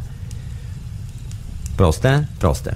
No i I konkluzja jest dosyć, e, dosyć taka trywialna. Jeżeli masz takie możliwości, to przecież nie będziesz siedział i nie będziesz tutaj z cyzrykiem dubał w drewienku, nie? Tylko weźmiesz swoje rzeczywiste moce i wybudujesz jakąś konkretną strukturę. Dlatego według mojej opinii żadna z tych wielkich budowli nie powstała w ciągu ostatniego 60-tysiąclecia, 8-tysiąclecia. Może niektóre zostały naprawione. Na 100% można powiedzieć, że ok, zostały naprawione. Puma Punku jest doskonałym przykładem, że zostało naprawione. To jest takie miłe, że tak powiem, spojrzeć na to od tej strony, pomimo tego całego bezeceństwa, które się wydarzyło dookoła tych wykopalisk archeologicznych i że to, że ludzie, którzy podają się za historyków, próbują robić sami siebie i nas generalnie wciula, mówiąc szczerze, mówiąc, że wiesz, to mamy oficjalną wersję historii, to musisz w to wierzyć i tak dalej, a się okazuje, że właściwie wszystko, co jest tą oficjalną wersją historii, jest takim bullshitem centralnie. No i wiesz, no, co tu dużo mówić, no, i don't know, bo to ciężko nawet skonstatować jakoś inteligentnie w głowie, skąd się bierze ta oficjalna wersja historii, skoro pod nosem masz takie rzeczy. No ale wracając do tej mojej konkluzji na temat tej drobnej różnicy. E, Indianie w Ameryce Południowej, jeżeli powstawały jakieś, jakieś kulty dookoła tych budowli, które może nie były cywilizacjami, ale trzymały kawałek informacji, kawałek wiedzy o tym, że wcześniej było coś i że ta wiedza powróci, bo właściwie tego się dotyczy cała ta opowieść że kiedyś przodkowie twierdzili, że to nie jest tak, że to jest jeden cykl, że cywilizacja umiera, znika i już jest po wszystkim. I koniec, pozamiatane. Słuchaj, do końca życia mamy przestranę. Jesteśmy skazani na firmę Nestle i tak dalej. Nie, nie. Jest troszkę tak, że robimy taki obrót. Cała planeta robi obrót. My jesteśmy uzależnieni od tego cyklu. Jesteśmy sklejeni z tym cyklem. Nie, nie tyle uzależnieni, tylko jesteśmy dziećmi tego cyklu, bo właściwie najczęściej jest to właśnie. E, to, może tak, to jest najczęściej używane określenie, że jesteśmy dziećmi tego kosmicznego cyklu. No i teraz ten kosmiczny cykl wymusza poniekąd nasze zachowania. Do pewnego stopnia. Determinuje w lewo albo w prawo. I dzięki temu powstają cywilizacje lub upadają cywilizacje. Z pewnych różnych powodów. Można wziąć koncepcję, że każda cywilizacja dochodzi do pewnego może granicznego momentu i na przykład wyprowadza się w kosmos, bo opanowuje taką technologię. Wiesz, jak patrzę na te kamyki z Pomapunku, jak patrzę na te kamyki spod Krakowa, to co tu dużo mówić, jeżeli ktoś potrafi tak kroić kamień, jeżeli ktoś potrafi przesuwać tak potężne głazy kamienia od wewnątrz, wyobraź sobie, że dziura w kamieniu jest robiona od wewnątrz. Potrafisz to zrobić? ja nie. A tu piaskowiec pękł i okazało się, że w środku jest dziura. Ktoś sobie drążył dziurę od wewnątrz. Prosto w Krakowie, tutaj pod nosem, nie trzeba wcale do Ameryki Południowej kupować biletu. Ja wiem, że tam jest fajnie egzotycznie, ale prosto pod nosem. Myślę, że jeżeli się przyjrzysz na podmurówki wielu katedr, e, może nie katedr, bo katedr akurat w Polsce za bardzo nie ma, ale starych gotyckich kościołów, szczególnie krzyżackich, zobaczysz masę dziwnych kamieni, które znajdują się właśnie w podmurówkach, fundamentach. One mają troszkę inną wielkość i zauważ, że one są tak, wiesz, dziwnie obrobione, dziwnie równe. I to jest, e, to jest z kolei historia, która się wydarzyła tu w Europie, bo ile Indianie, jak gdzieś tam trafili, którzy tam zostali te wszystkie budynki, tam kultywowali te swoje kulty cargo, ale jednak zachowując tą e, resztkę wspomnień po, nas, po naszej historii, żeby nie było tak, że zapomnimy wszystkiego, że kiedyś e, coś z tego wróci i będziemy wiedzieli, jak się tym posługiwać. Także nie niszczymy tego, zostawiamy to, dbamy o to. To oni potrafili jeszcze to wzmocnić murkiem dookoła, żeby się tam nie przewróciło. Natomiast e, sytuacja w Europie polega troszkę na innej zasadzie i granie w świecie białego człowieka polega na tym, że Ekipa się rzuciła na to, co zostało, wyrwali najfajniejsze kamyki z pola i wybudowali sobie kościoły. A jeżeli czegoś się nie udało przebudować, to oczywiście wybudowali w tym miejscu sobie kościół albo, nie centrum władzy. Coś w tym stylu. Jest, tak, jest kilka takich miejsc, zresztą właściwie ciężko by było w Europie znaleźć kościół, który nie znajduje się na takim miejscu, szczególnie w tej francuskiej części, niemieckiej części, polskiej części dokładnie to samo. Także jest tego naprawdę masa. Jak się okazuje, nie jest to naprawdę nic takiego wyjątkowego. A jest kilka różnych takich ciekawych hipotez y, właśnie na temat, jak bardzo to jest stare, bo tam niektórzy chcą to skleić, ja tak będę nawiązywał do tych starości dzisiaj oczywiście, y, z jakimś właśnie takim nacjonalistycznym podejściem, że wiesz, ruch Słowian i tak dalej, i tak dalej, ale ciężko to naprawdę skleić z takim czymś, że ty opowiesz to albo ja opowiem, że to byli lechici. Nikt nie wie do końca. Wiesz, pokazuje się nam facetów biegających w lnianych koszulach, dziewczyny z wiankami kwiatów we włosach, E, siedzących z takim kozikiem e, i skrobiącym miedzianym kozikiem, tam żelaznym kozikiem w drewienku i wiesz, wisiorek na szyi z rzemyka, rozumiesz? No kurde, człowieku, no to nie jest możliwe, żeby kogoś, który spędza popołudnie siedząc na zydelku i skrobiąc sobie scyzorykiem, wiesz, w drewienku, figurkę światowida, słuchaj, wiesz, miał specjalne wiertło, które składa się z trzech głowic i rzeźbi piaskowiec, czy co tam jest od wewnątrz. No właśnie, troszeczkę inna technologia. Chociaż koszulę lnianą mógł mieć oczywiście, jak najbardziej. Wcale, wcale to niczemu nie przeszkadza, że tak powiem, jedno drugiemu nie szkodzi. Niemniej, no raczej nie jest, to, nie jest to taki model kultury, który próbują czasami propagować takie, nie wiem, organizacje, które tam, wiesz, próbują cofnąć, troszeczkę zrekonstruować e, czas i pokazać nam, jak się żyło w czasach, nie wiem, tysiąc lat temu, średniowiecza, bez prądu elektrycznego, że tam była zagroda ze zwierzętami i tak dalej. Jasny, ten okres historii oczywiście był, się nam wszystkim wydarzył, przydarzył. Jest to świetny okres historii, fajna taka komitywa życia z naturą. Tymczasem dzięki Nikoli Tesli dotarliśmy do momentu, że mamy prąd elektryczny, internet, wszystkie te historie po drodze, także wzbogaciliśmy swój asortyment dnia codziennego produkty naszej głowy, które stały się troszkę takim drugą rzeczywistością, można powiedzieć. No i wtedy mogło być podobnie. Ludzie też mogli mieć dostęp do troszkę innych narzędzi, tak jak my teraz. Dawniej siedziałeś na zydelku i skrobałeś się też. A później, albo wcześniej, siedziałeś z jakąś dziwną technologią, słuchaj, i obrabiałeś potężne bloki skalne, które mają, nie wiem, 20 tysięcy ton kamienia i tak sobie rzeźbisz w nich. Albo co, sobie zrobię schody na przykład. Gdzieś w odludnym miejscu na samym końcu świata. w kawałku skały wyrzeźbię schody na długości 900 metrów, na wysokości 4000 metrów i to będzie w najtwardszym granicie, takim wulkanicznym jeszcze, który ma masę przerostów różnych minerałów, także praktycznie w ogóle fizycznie nie do zrobienia. A co? Ciekawa technologia, prawda? To ja może włączę jakąś muzyczkę, bo tak się zagadałem o tych technologiach. Bo wiesz, moja puenta dzisiaj, że jest tego masę pod, pod naszymi nogami, że to wcale nie jest tak, że trzeba biegać, y, szukać gdzieś tego w nie, w nie wiadomo gdzie, wiesz, trzeba szukać szambali w Tybecie, trzeba szukać w Pumapunku, to jest świetne. Ja myślę, że gdybym miał możliwość, a jeszcze mógłbym cię zabrać, a jesteś fajną ziom, fajnym ziomem albo fajną ziomką na wyprawę, fajną ekipą, to jasne, czemu nie wybrać się samemu albo z ekipą, cokolwiek, nie, nieważne, pojechać i zobaczyć. Mieć to doświadczenie, to jest całkiem miłe, ale jak się okazuje, wcale nie trzeba jechać do Pumapunku, Wystarczy czasami ruszyć dubsko do lokalnego, najstarszego kościółka. Jeżeli mieszkasz gdzieś w Jurze Krakowsko-Częstochowskiej, ja myślę, że znasz troszeczkę legend na temat podziemi, w których leżą tak zwani słowiańscy, amlechińcy przodkowie. Jakoś tak. To też ciekawa historia. Ja w ogóle dzisiaj będę tak wiązał historię, nie to, żebym był patriotą, ale człowieku, no wiesz, nigdy się nie wstydziłem, że mam polski paszport. Polska jest y, od tej strony też niesamowitym krajem. Myślę, że czasami nie doceniamy swoich własnych historii, które gdzieś tam z tego polskiego, lechickiego, czy jak to zwał, kraju pochodzą. Kiedyś to opowiadałem o legendzie, która została nie wśród Majów, tylko wśród Azteków, czyli tam, gdzie przybyli Portug Portugalczycy do Peru. Legenda, zanim jeszcze puszczę muzyczkę, przypomnę tą legendę o tych y, ostatnich ludziach, którzy mieli moc bogów i byli władcami wszystkiego, stworzenia i tak dalej. Potrafili robić niesamowite rzeczy. Legenda o tych ludziach została. No i mówi jasno i wyraźnie, że były to mumie że były to już wtedy mumie, które oni raz w roku, to był król i królowa, wyprowadzali z pałacu i obnosili w takim specjalnym kondukcie dookoła miasta, tak żeby wszystkim się powodziło i szczęściło. Po prostu wyciągali mumie, obnosili te zwłoki. I teraz sobie skojarz, że ponoć, i to ja poważnie całkiem sobie myślę, że to wcale nie musi być bajkowa historia, a może tutaj, że tak znowu się pozwala na Franca, ale Franca Zaleskiego musi gdzieś spędzić po prostu ucho. Y, że w każdej bajce, no właśnie, że w tych bajkach jest więcej historii czasami niż w normalnej oficjalnej historii. Są ciekawe mumie znajdowane w wielu miejscach na świecie. O tym myślę doskonale wiem, ja tu nie będę nawet przytaczał, bo to są godziny opowieści o tych wszystkich mumiach, o tradycji mumifikacji itd., tak itd. Tak Począwszy Egiptu, Ameryki Południowej, Chin, nawet y, jest mowa tutaj o Australii. Ale to nie dzisiaj. I masz tą opowieść o tym, że są z nie wiem, zabalsamowani, zmumifikowani właśnie owi polscy władcy, władcy tamtego miejsca. Ostatni, którzy mieli kontakt z bogami, ale którzy tu zostali. Koncept jest w ogóle ciekawy.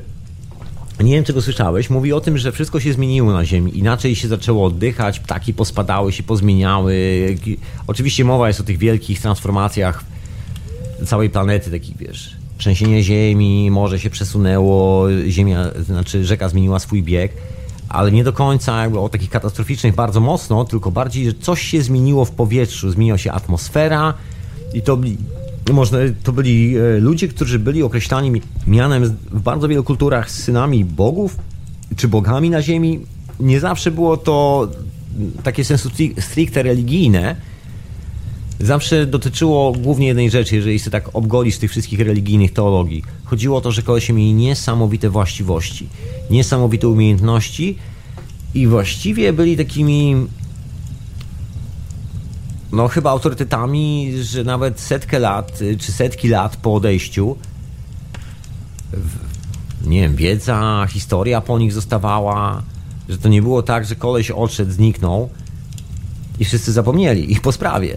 To było tak, że jak odszedł, to wszyscy przez kolejne tysiąc lat wspominali, że to był ostatni ze sprawiedliwych, który miał w rękach moc bogów, moc sprawiania światła, życia i on przechodził pomiędzy życiem a śmiercią i nie do końca był stąd i uczył wszystkich ludzi, tych, którzy zostali i tak dalej, i tak dalej, i tak dalej.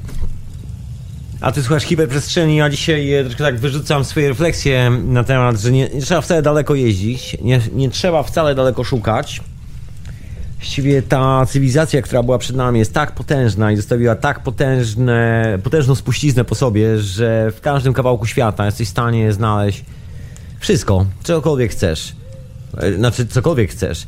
Oczywiście, no może nie do końca, bo wiadomo, że jest tradycja ciekawa, ciekawa tradycja kurhanów, bo to jest w ogóle rzecz, która została tak troszkę wpompowana gdzieś tam pomiędzy te piramidy, ale dawno, dawno temu dorwałem jakieś wydawnictwo, takie rosyjskie, ze czasów Związku Rosyjskiego, Radzieckiego, gdzie jakiś tam pan archeolog, takie prarosyjskie kurhany gdzieś tam na Ukrainie i w tamtej części Rosji zwiedzał i robił spis tego wszystkiego. Potężna ilość Oczywiście wiele z nich właściwie nieodkopanych. Nie do końca ludzie zawsze odkopywali, po prostu górka. W pewnych momentach historii ludzie zapominali, że tam była jakakolwiek górka. No i z tej okazji nigdy nie, nikt nie wpadł na pomysł, żeby tam szukać złota albo czegokolwiek. Oczywiście z Kurhanami jest jeszcze jedna zabawna historia, która została tutaj poniekąd potwierdzona poprzez wykopaliska archeologiczne w Irlandii i w Anglii. Znaczy, no, potwierdzona, potwierdzona, zauważono pewien taki specyficzny mechanizm w tym wszystkim. Mechanizm, e, no nic nowego. nic nowego. Polegało to na tym, że była sobie konstrukcja neolityczna, tak to nazwijmy. Były sobie te wszystkie bloki skalne i one coś tam robiły, ktoś je wybudował i to były te oryginalne czasy, kiedy powstawały. Następnie coś się wydarzyło, minęło długo, długo, długo, długo, długo lat i dopiero wtedy przyszli kolejni ludzie, którzy właściwie, a, to jest dosyć zabawne, Yy, nie byli tacy zagubieni w tym wszystkim, bo wiedzieli w którym miejscu, że tak powiem, budowlę odbudować, co przesunąć, co ustawić, co i jak, czyli mieli jakiś plan rekonstrukcji tego wszystkiego częściowy. Niektórzy, to zależy jakie cywilizacje, bo niektórzy twierdzą, że właśnie nam, to jest ten numer z czterema, pięcioma cywilizacjami, czyli jeżeli jedna nadchodzi, nadchodziła po drugiej, to normalne jest to, że część kolesi miała tą spuściznę w głowie i nie było dymu, żeby odpalić urządzenie jeszcze raz i żeby wiedzieć, jak ono działa. Także widać bardzo udane próby rekonstrukcji, bez żadnych problemów, wszystko zostało odpalone, przynajmniej tak to wygląda. Bo budynki zostały zrobione, uzupełnione, no ale widać te pęknięcia. Nawet w tej wielkiej komorze grobowej, w tej wielkiej piramidzie w Gizie jest takie potężne pęknięcie, które idzie przez tą granitową ścianę i kawałek z sarkofagu, on jest zresztą łamany. Widać, że coś tam mocno dupnęło, ale ta, tak konkretnie, że chyba cała piramida pękła i ktoś to później skleił. Czyli ktoś wiedział, jak zmontować wszystko z powrotem. Czyli częściowa rekonstrukcja się udała, ale widać, że to jest rekonstrukcja. Już są mniejsze kamyki, aczkolwiek technologia obróbki kamyka jest dokładnie taka sama. Tylko, że na mniejszą skalę. Może było mniej rąk do pracy, I don't know, nie mam do tego pojęcia. Później pojawia się kolejna rzecz, już naprawdę taki e, popuczyny można powiedzieć. Centralnie popuczyny po cywilizacji, może gdzieś tam resztki były, ale tylko właśnie, ja myślę, że ta technologia składała się z kilku elementów, dosłownie z kilku czynników i tylko część tej technologii ocalała, druga część po prostu zniknęła z wielu przyczyn. Ja myślę, że była związana chyba ze zmianą w ogóle atmosfery i klimatu na Ziemi. Właściwie wszystko mocno na to wskazuje, bo wiesz, nagle wyprowadzają się wielkie kultury, zaczynają się jakieś troszkę dziwne zgięcia w głowie, jakieś konflikty, coś się zmienia na świecie, coś, coś się pojawia w naszych głowach, coś co powoduje, że na świecie nie wiem, pojawiają się ludzie, którzy nie zasną jak e, nie nabiją komuś guza na przykład. Coś takiego się wydarzyło. W każdym razie, cofając się do tego ostatniego stadium kultury, mamy próbę uzupełniania tych wszystkich budynków, ale już glinianymi cegłami. Tak paradoksalnie wygląda, masz potężny kamień granitu, a dookoła oblepione takimi glinianymi, wiesz, cegiełkami posklejanymi z gliny na słońcu. No to to jest taki dowcip troszeczkę kuriozalny, ale widać, że ktoś próbował zachować oryginalny kształt. Zresztą, żeby było zabawniej, widać, że nawet może nie tyle kształt, ile ktoś próbował część tej wiedzy często zatrzymać dla siebie, stąd te mury dookoła konstrukcji słynna historia z kolumnami, że to były takie place, na których były kolumny i właściwie nie było żadnych murów dookoła. To była otwarta struktura. A później się nagle okazuje, że powstaje nowa warstwa archeologiczna. Są zupełnie inne kamyki, inaczej cięte, inna technologia. I co się dzieje z tymi kamykami? Te kamyki są używane do wybudowania muru dookoła i wszystko jest później zapieczętowane i jest tylko jedno wejście do środka, nazywa się to świątynią. Już się okazało, że jakiś tam koleś, który troszeczkę wie więcej na temat rzeczywistości, już jest jakimś bardziej świętym, albo już wymyślił jakiegoś Boga i granie musisz mu zapłacić za to, żeby ten Bóg nie skopał ci tyłka. Takie dziwne historie. No ale wracając do, do Polski, ja myślę, że mamy w Polsce troszeczkę tego wszystkiego i jak to jest stare, myślę, że Właśnie, taka ciekawa historia, bo ostatnio się pojawiła na konferencji w Kairze parę miesięcy temu taka dosyć konkretna teza, że mówimy o jeszcze starszym wieku e, Sfinksa, że Sfinks, jeszcze wrócę tak samo do Kairu, ma jakieś 250 tysięcy lat. Właśnie nikt nie wie, czym była oryginalnie statuetka Sfinksa. Są różne koncepcje, wiem, że wiesz, głowa szakala i tak dalej, wyznam te koncepcje, ale nikt do końca nie jest w stanie przeważyć w jakąkolwiek stronę. To dalej są tylko koncepcje. Mianowicie chodzi o ten finalny ślad erozji i po sprawdzeniu datowania, ustawienia nieba, jak jest Sfinks ustawiony, się okazuje, że ten cykl, bo to ciągle są cykle w przyrodzie, że ten cykl niekoniecznie musi być cyklem 12 tysięcy lat. To jest cykl, który jest o wiele starszy, jest o wiele dłuższy, potężniejszy i być może ten sam cykl ma w okolicach, jeden element tego cyklu, jeden taki obrót ma w okolicach 32 tysięcy, przepraszam, 36 tysięcy lat.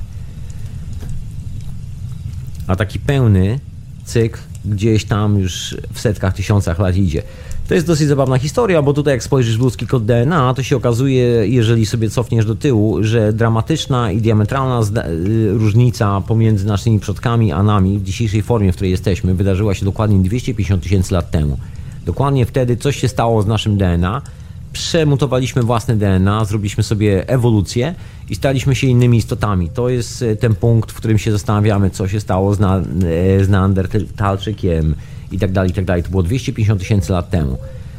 I wyobraź sobie, że ta kultura, która nam się wszędzie pałęta pod nogami, łącznie z e, tymi miejscami, które zostały w Krakowie, tymi, które tam Mike wrzuca, te wszystkie dziwne kamyki, wszystkie niesamowite rzeczy, te wszystkie historie mają nie 12 tysięcy lat, nie 6 tysięcy lat, nie 3 tysiące lat, nawet nie 36 tysięcy lat, tylko sięgają do jednych z pierwszych cywilizacji.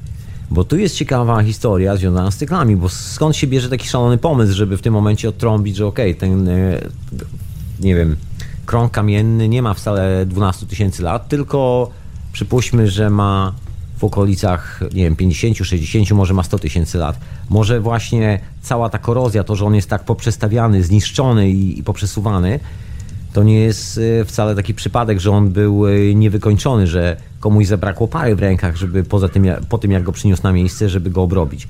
Ja sądzę, że to nie o to chodzi. To jest po prostu kwestia erozji, że to było, mogło być dewastowane, niszczone i tak dalej, i tak dalej.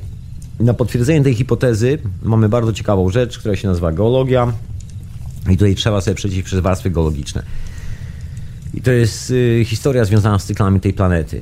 Bo my z naszej perspektywy wydaje się, że niewiele się zmienia. No chociaż w tym pokoleniu to jest troszkę inna historia. Jakoś jak się nam trafiło, że żyjemy w czasie największej aktywności największych wulkanów, które istnieją na tej planecie. W sensie po raz pierwszy od 250 tysięcy lat mamy taką aktywność wulkanów, także Upsi daisy, wylądowaliśmy chyba w tym samym momencie czasu i przestrzeni, co 250 tysięcy lat temu. Tak to trochę wygląda. I don't know. To jest taka moja spekulacja, ale wracając do tych moich kamyków porozrzucanych po polach i lasach. Do tej erozji tego kamyka. Wyobraź sobie, że są ślady po pierwszej kulturze. Bo jeżeli się przyjrzysz, e, zastosujesz, to się nazywa techniki porównawcze, tak? Że bierzesz zdjęcia, wszystkich tych kamyków, które są w Ameryce Południowej, wszystkich tych kamy, kamyków, które Indianie oznaczają, że znaczy opisują, że to są najstarsze. Że nawet to jeszcze istniało przed pierwszymi bogami, którzy wybudowali na przykład, e, jak się nazywa, Machu Picchu.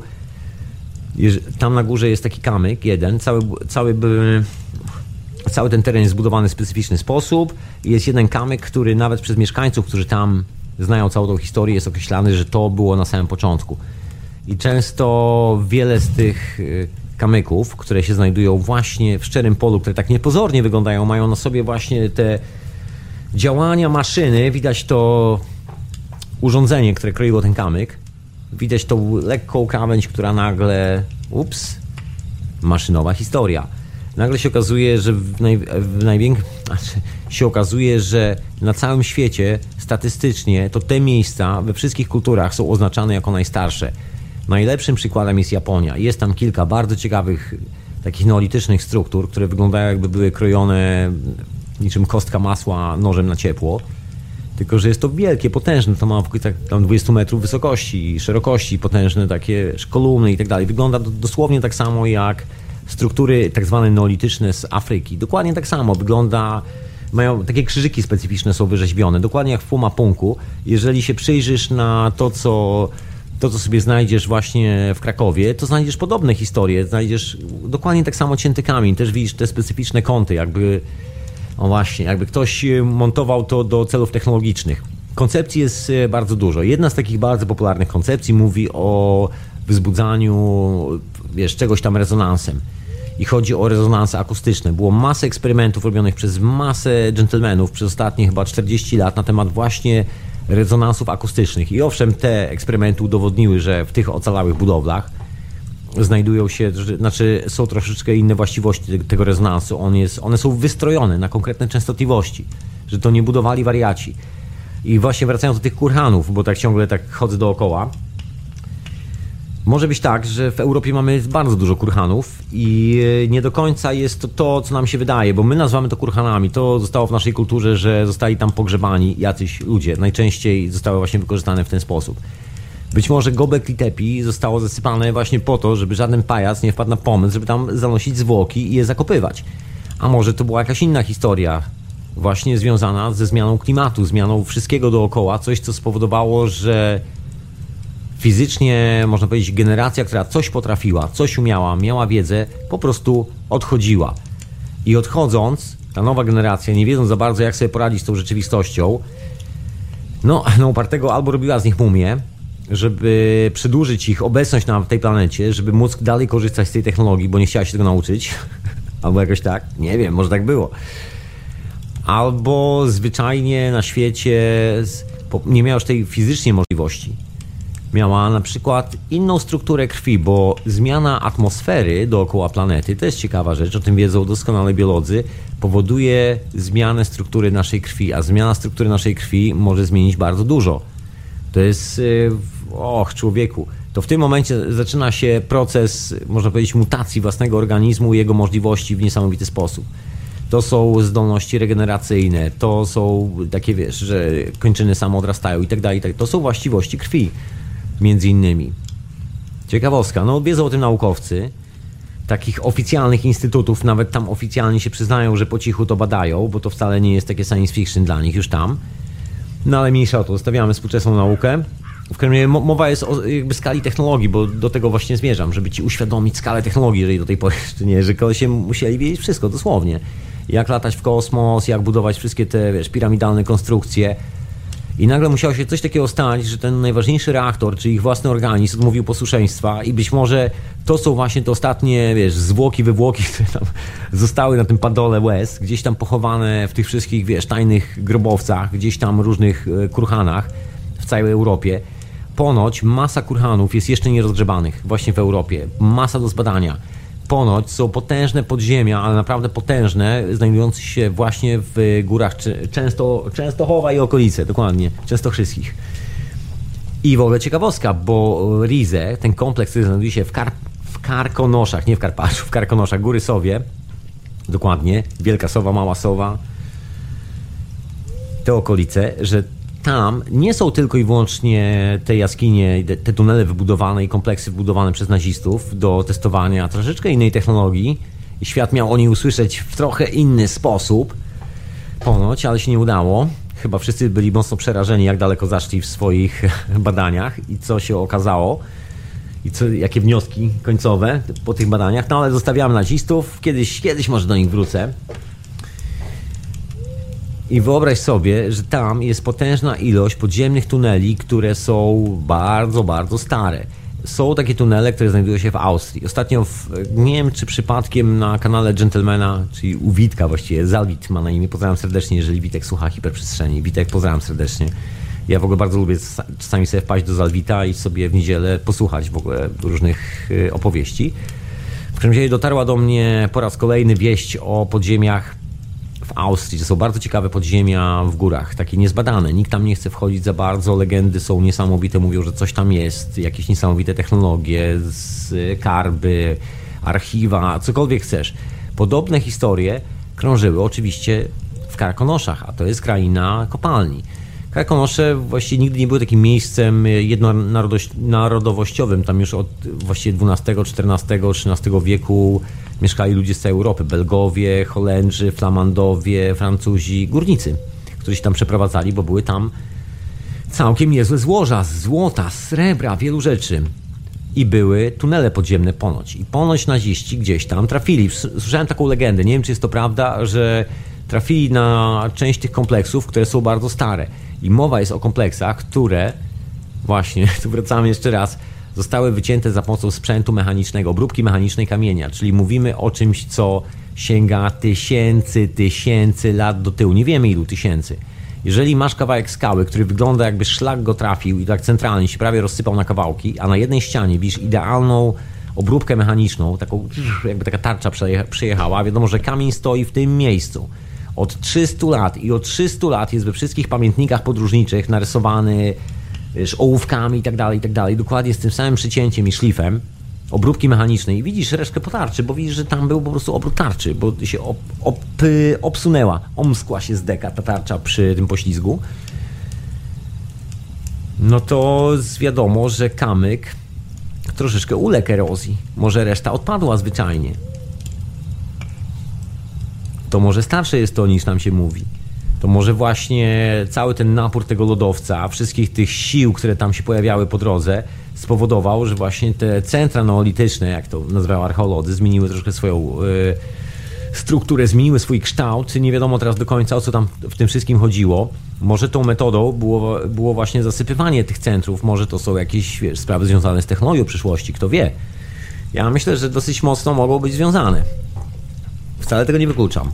I dlatego część z nich została zasypana, żeby szlak ich nie trafił. Część się zasypała, a część nie. Część została później odkopana i zrobiono z tego grobowce, bo wiesz, taki, że tak powiem, malowniczy kątek. tam byli przodkowie, to są wielkie kamienie, tam nie kopiemy, bo wiesz, złe nas trafi, ale jak ktoś umrze, wielki król, to go zakopiemy tam, bo to wielki człowiek i powinien być na miejscu przodków zakopany, bo tam ostatni raz widzieliśmy przodków. To nawet, wiesz, nie musi świadczyć o tym, że ci przodkowie to zostali jacykolwiek. Wszyscy mogli polecieć w kosmos. To tylko taka nasza ułomna natura, że zwariowaliśmy. Zamieniliśmy się w taki kult cargo i nagle się okazało, że, co dużo mówić, modlimy się do kamyka. Słaby numer troszeczkę, ale tak wyszło, co dużo mówić. I taka rzecz się wydarzyła. Także mamy tych kurhanów trochę i yy, ciekawostka właśnie na temat kurhanów tu z Anglii i Irlandii.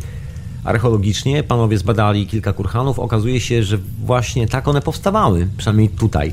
Panowie nie badali akurat tych y, na Ukrainie, w Polsce, w Bułgarii, Czechach, na Słowacji i tak dalej, w Niemczech, tylko właśnie tutejsze. I się okazuje, że praktycznie chyba, przynajmniej taka jest hipoteza, każdy kurhan w Europie wybudowano dokładnie na tej samej zasadzie jak Gobekli Tepe. Czyli pierw było normalne centrum neolityczne, tak to nazywają archeolodzy. Czyli były kamienie, które były jakoś ustawione, spozycjonowane. Coś się z nimi stało, często pozostały poprzestawiane. Widać, że oryginalne kamienie mają inną obróbkę niż te, które zostały później postawione. Te pierwsze, te najstarsze mają zawsze właśnie ślad obróbki mechanicznej. Później na to idzie jakiś dach. No i później wszystko jest to zasypywane małymi kamieniami. Nie wiadomo kiedy, bo właściwie ciężko zbadać piasek. Warstwa archeologiczna archeologiczna też niewiele powie, bo człowiek, który to zasypywał, odkopał to wcześniej z piasku i sobie wsypał swój świeży piasek tam w to miejsce. I nie wiadomo, co on tam wtedy jeszcze zastał. Także tutaj, tutaj jak zawsze jest dużo kwestii spornych. No ale widać, że jest to zasypywane, tak żeby uzupełnić luki w ścianach. Następnie, co jest w ogóle dosyć zabawne, wejścia były zasypywane od góry nie zasypywano tych e, wejść do kur, tych kurhanów z dołu, bo my myślimy często, ja też miałem taki przez lata taki stereotyp, że to są takie jaskinie, że wchodzimy do jaskini. A się okazuje, że to były otwarte budynki, otwarte platformy. Tylko, że później ktoś tam nasypał piasek na górę. Ale cały czas była to otwarta platforma i nigdy nie było inaczej. Dopiero później, kiedy coś się zmieniło na świecie, i ślad zasypywania tej otwartej platformy jest właśnie w typie zasypywania. Inaczej się tego po prostu nie da zrobić. Musisz, e, znaczy najwygodniej się zasypuje od góry. I widać jak zasypywano sekwencyjnie, po kolei, od początku do końca. Widać materiał, który został pobierany gdzieś tam z pulu, e, które znajdują się w okolicy. Badano tą skałę i tak dalej, i tak dalej. Sprawdzano, jak daleko trzeba było nosić tą skałę. I się okazało, znaczy się okazuje, przynajmniej z tych wykopalisk irlandzkich i angielskich, że takich przypadków Gobekli Tepe to mamy w Europie chyba wszędzie pełno. Właściwie chyba, co dużo mówi, chyba każdy przypadek tak wygląda. Że gdzieś tam dawno, dawno temu, tak jak w czasach, no nie wiem, Gobekli Tepe, to wiemy, że około 9-11 tysięcy lat temu zakopano cały ten kompleks i zapadła cisza, a później coś się stało z atmosferą ziemską. To, że się stało z atmosferą wie, ziemską, wiemy po badaniu lodowców, po badaniu zachowań skrupy ludzkiej, znaczy ziemskiej, ludzkiej skrupy oczywiście. Ludzkiej skrupy też po badaniu DNA. Wiemy, że, że nasze DNA 250 tysięcy lat temu wyglądało zupełnie inaczej. Wiemy, że w pewnych momentach historii w naszym DNA, w tej naszej skrupie, w RNA zachodziły jakieś e, tak zwane mutacje, coś się zmieniało. No i ciekawa rzecz, obserwujemy ten nieubłagany, zabawny cykl, najzabawniejszy cykl planety Ziemia, który polega na tym, że kontynenty rozchodzą się, bo Ziemia się cały czas kręci, rozchodzą się. Później prawdopodobnie, bo to jest obiekt oczywiście spekulacji, nikt nie stanie ci tego ani ja, ani nikt inny powiedzieć na 100%, przynajmniej w tym momencie, może ktoś się pojawi. Później Ziemia staje w miejscu, kiedy się już rozkręci i z powrotem cofa się w drugą stronę, jak magnesik. Że raz magnes się kręci w jedną stronę, raz magnes się kręci w drugą stronę i rozkręcając się, roz, kontynenty się rozsywają, a później się sklejają z powrotem, rozsywają i sklejają z powrotem. Kontynenty wykonują taki bardzo podobny ruch cały czas po naszej skrupie ziemskiej. Rozsuwamy się i zsuwamy i Ziemia wygląda na to się troszeczkę rozszerza, ale też jest moment, kiedy się troszeczkę kurczy. I to jest związane właśnie z przesunięciami tych wszystkich płyt tektonicznych. Jakby sobie wyobrazić to troszeczkę tak jak taką krę, tak jak kra na jeziorze, dokładnie w ten sam sposób, tylko że ta kra zawsze będzie tak samo mutowała, znaczy zawsze będzie się obracała w ten sam sposób, będzie miała mniej więcej podobny kształt, będzie się rozchodziła i z powrotem zamarzała, rozchodziła i zamarzała. I te kawałki lądu, które znajdują się właśnie na naszej dziarskiej planecie, mają ślady tych wszystkich procesów. I co tu dużo mówić, jest to absolutnie sprawdzalne, udowodnione naukowo, nikt się z tym nie kłóci, to jest normalna część oficjalnej nauki, oficjalnej geologii, żeby było zabawniej. Te wszystkie procesy. Tylko, że my nie spodziewamy się tego, że te procesy nastąpią bardzo szybko, że, to, że one mają taką siłę sprawczą. Nam historia opowiedziała to jako, znaczy historycy opowiedzieli jako coś, co się dzieje jako taki długi, niezauważalny proces, a tu się okazuje, że nie do końca, tak jak sprawa z tymi mamutami, które nagle w ciągu ułamka sekundy dosłownie zamarzły. Żując sobie trawę, mamut zamarzł. Dzięki temu wiemy, że właśnie wtedy żuł trawę, bo jest świeżutka w całym jego przełuku i żołądku. Zamarzł na kość w ciągu ułamka sekundy. To jak potężne zmiany w jak krótkim okresie czasu się odbywają. Znowu numer z tym meteorytem, który tam przeorał połowę Ameryki Północnej. Wielki Kanion Colorado, przez ten ślad, znaczy pomer... Teoria mówi, że to jest meteoryt. Jest druga koncepcja, która mówi, że są zjawiska plazmowe, które się dzieją dookoła w kosmosie, że to niekoniecznie musiał być meteoryt, że to mogło być troszeczkę w inny sposób, ale widać ślad potężnej, e, potężnej zmiany kształtu całego kontynentu jak gigantyczne jezioro, gigantyczne nie wiem, połacie wody nagle spłynęły z jednego końca kontynentu na drugi i zrobiły niesamowity malowniczy krajobraz. I od tamtej pory nie ma tam ani grama wody. I pewnego dnia, jak mówił Indianie, Hopi, którzy niedaleko mieszkają tego miejsca, wszystko z powrotem wróci na swój e, stary bieg. Bo to jest naturalny bieg historii planety. Że to są cykle. W pewnym momencie to miejsce zawsze jest pustynią, i przez parę tysięcy lat nasi przodkowie nigdy tam nie mieszkają, zostawiają wszystko, co tam było, następnie przenoszą się w inne miejsce. A kiedy historia się zmieni, wróci z powrotem do tego miejsca, z którego wyszli, to będzie można z powrotem wrócić do swoich pozostawionych, w cudzysłowie, nie wiem, lotnisk e, w kosmos, do swoich starych technologii, do, do samego siebie. I że jest to jeszcze związane oczywiście z atmosferą naszej planety i nie tylko i wyłącznie chodzi o taką technologię, że się nauczysz czegoś w szkole i później będziesz potrafił to zrobić, tylko że to jest związane z naszym emocjonalnym myśleniem.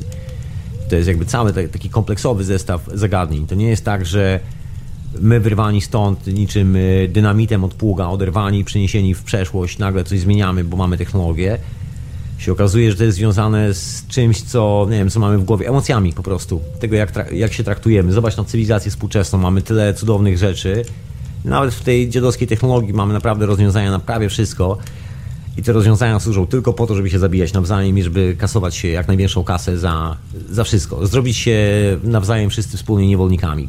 Taki jest ogólny koncept. Przecież to jest niemożliwe, kiedy masz takie zasoby, bo w życiu byś nie wybudował takiej konstrukcji, w życiu nie znalazłbyś ludzi, którzy partycypowaliby z tobą w czymś takim. Powstanie by szybciej powstało, niż cokolwiek by się zaorał przez parę pokoleń, żeby budować kamyki według twojego widzimisię w stylu właśnie wiesz, tego, co znajdujesz e, w Krakowie, tego, co znajdujesz w Ameryce Południowej, w Pumapunku, czy gdziekolwiek tam się wybierzesz i znajdziesz stare pozostałości po starych cywilizacjach, które moim zdaniem sięgają bardziej setek, dziesiątków tysięcy lat do tyłu i to troszkę dalej niż 30 tysięcy lat do tyłu niż 6-8. E, Oczywiście są takie pewne drobne zmiany na przestrzeni ostatnich tysięcy lat, ale myślę, że taka jeszcze konkretnie cywilizacja na pełną skalę nie wróciła.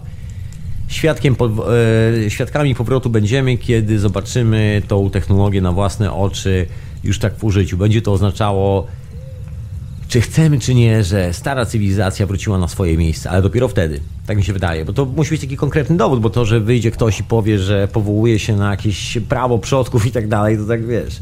Równie dobrze ja się mogę wyjść powo powołać na swój kapelusz, albo swoje skarpetki, albo swoje buty, które stoją w przedpokoju. Dokładnie ta sama historia. Natomiast tu mamy takie konkretne dowody w ziemi i tych dowodów jest coraz więcej. Tylko ciekawe pytanie, kiedy my zaczniemy się budzić tak samodzielnie, każdy w nas, y, żeby złapać tą świadomość, że życie troszeczkę inaczej na tej planecie wyglądało, że ta oficjalna historia to jest taki naprawdę bardzo karykaturalny dowcip, bo wyobraź sobie, że nie tak daleko od tych wiem, pozostałości tej cywilizacji, które, są, y, które się znajdują w Krakowie, znajduje się Uniwersytet Historii, na którym uczą ludzi nieprzeciętnych bajek. A to jest tyle, że kupujesz sobie bilet na tramwaj i możesz tam sobie podjechać, przejść spacerem, i samemu zobaczyć, że ta historia, o której cię uczą, to jest kłamstwo, bo obok masz coś zupełnie innego. I wcale nie trzeba pumapunków, wcale nie trzeba nic tak wielkiego. Właściwie cały czas na tym stoimy. Nie ma z tym żadnego problemu, żeby to odkopać.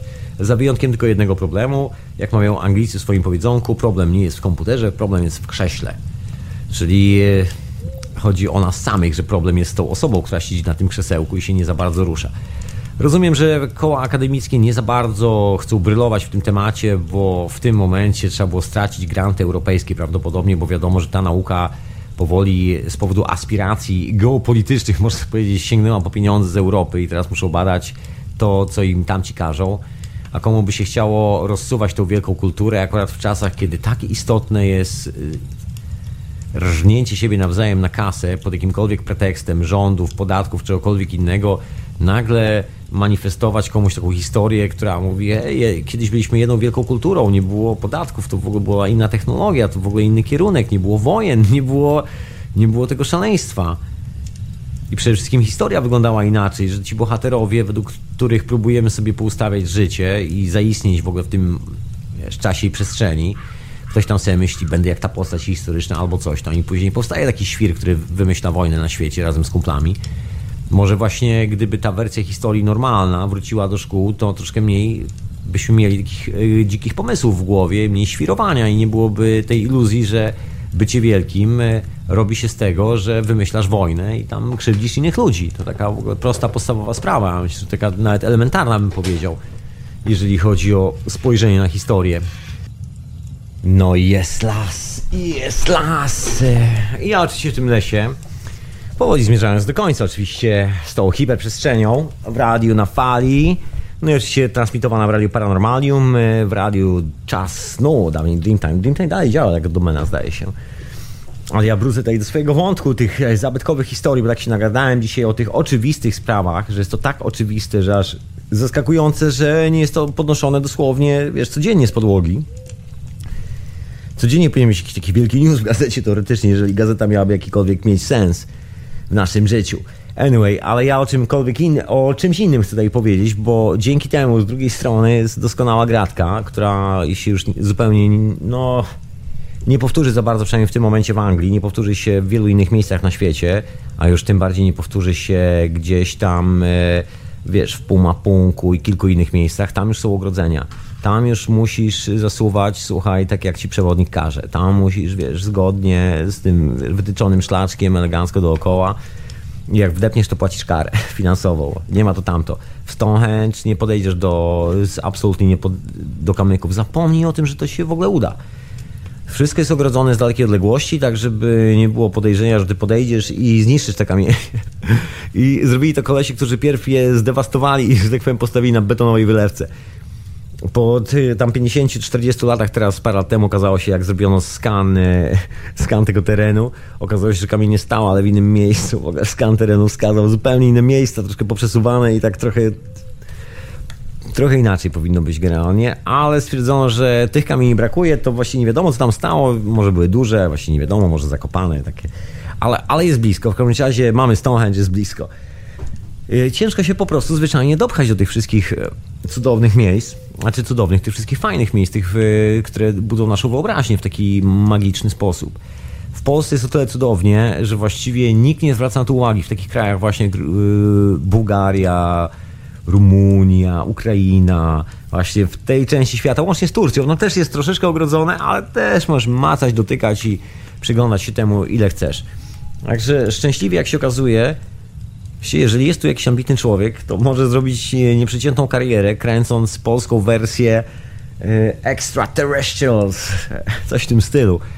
Takiego Indiana Jones, bo właściwie na miejscu ma tyle tego wszystkiego, wystarczy wziąć troszkę sprzętu pomiarowego, laserowego, bo to jest taki obowiązkowy sprzęt, żeby sprawdzić, wszystkie kąty są równe, wziąć troszkę kamer ze sobą, aparatów, porobić zdjęcia, zrobić do tego analizę i słuchaj, masz taki materiał wybuchowy, że tam nie ma to tamto. No ja na pewno sobie z chęcią obejrzę, bo nie mieszkam w Polsce od, od lat y, i pamiętam gdzieś tam dawno, dawno temu, nieraz w górach, w kilku miejscach spotykałem różne dziwne kamyki i nie wyglądało to absolutnie narobione ręką ludzką, normalnie obróbka maszynowa, tak jak tu dzisiaj cały czas, przez cały wieczór marudzę o tej obróbce maszynowej, ale nie robione przez Niemców, absolutnie przez zupełnie kogoś innego, gdzieś dawno, dawno, dawno temu i te ślady zostały. Także tych śladów jest naprawdę masa, także nie trzeba szczęśliwie się tam, wiesz, yy, męczyć z karami za przeskakiwanie przez płotek i robienie zdjęć i płacić dodatkowych opłat właśnie za robienie zdjęć, bo to już bardzo często spotykana historia, że jest dodatkowa opłata za robienie zdjęć, a ty ponoć oglądasz dobytek kultury światowej, który macie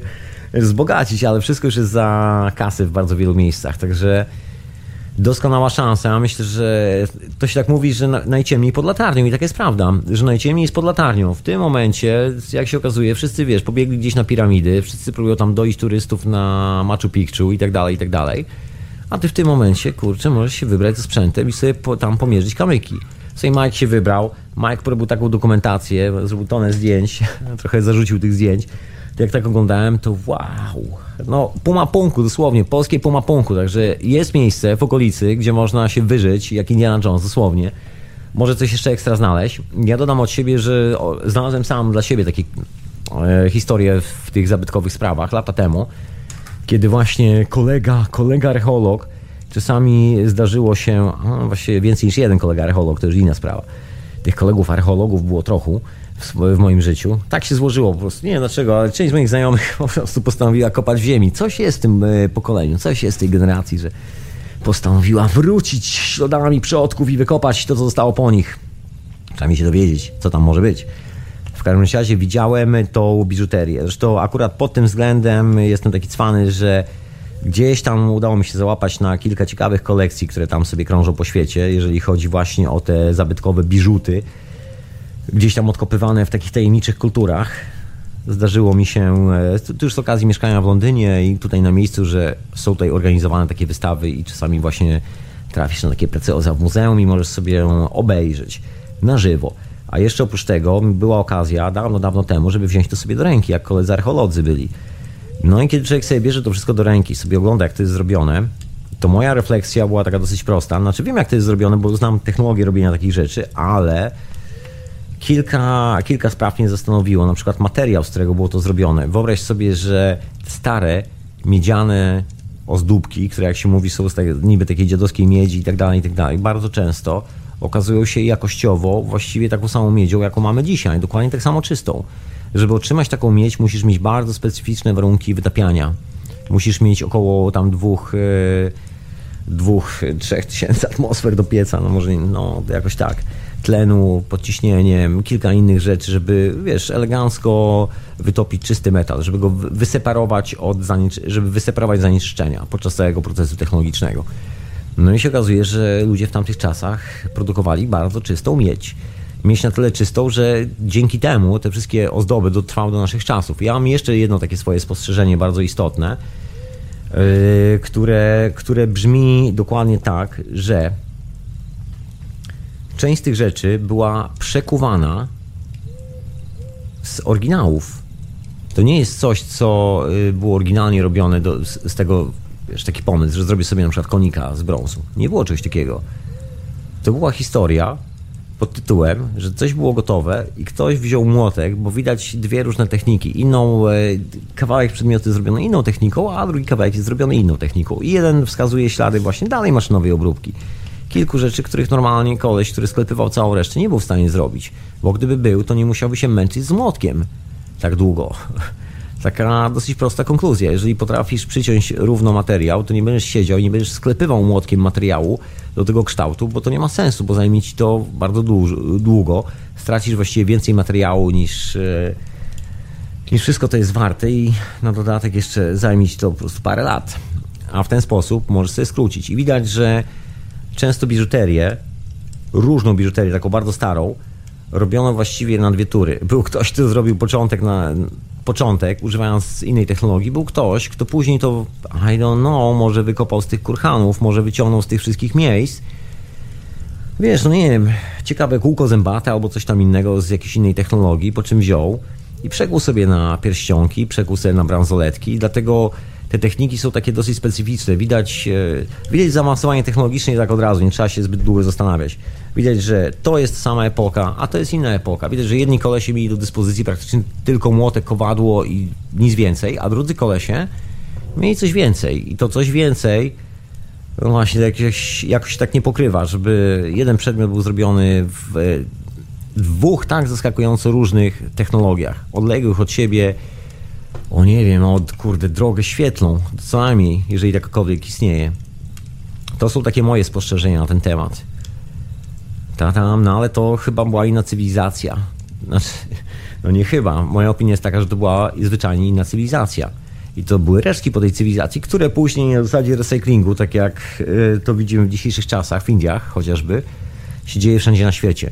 Każda z tych starych świątyń w Indiach, jak tam sprawdzisz, to kamyczki troszeczkę takie większe są u podstawy i właściwie no nikt się tam nie powie, że to kiedyś była inna świątynia i tak dalej, bo wiadomo, że wtedy musiałby powiedzieć, o, były, były inne bogi przed moimi bogami, wiesz.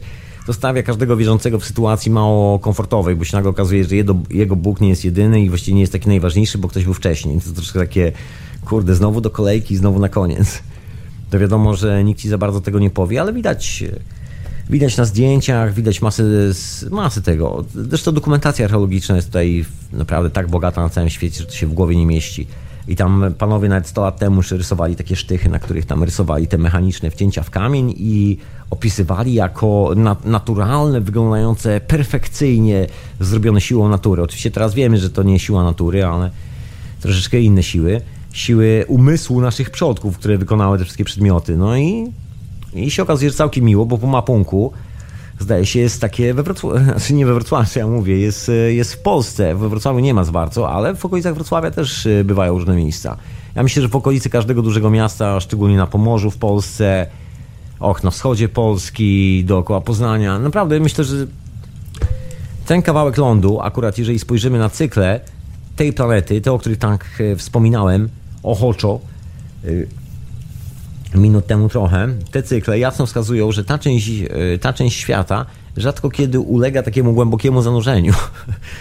Żeby wszystko tak konkretnie wyorało. Gdzieś tam się pojawi era lodowcowa i tak dalej, ale w większości z reguły jest to dobre miejsce do przechadzania się po nim, dobre miejsce do zamieszkania. Także konkluzja dosyć prosta. Mogła tam być cywilizacja, bo jest to miejsce, które się fajnie do tego nadaje.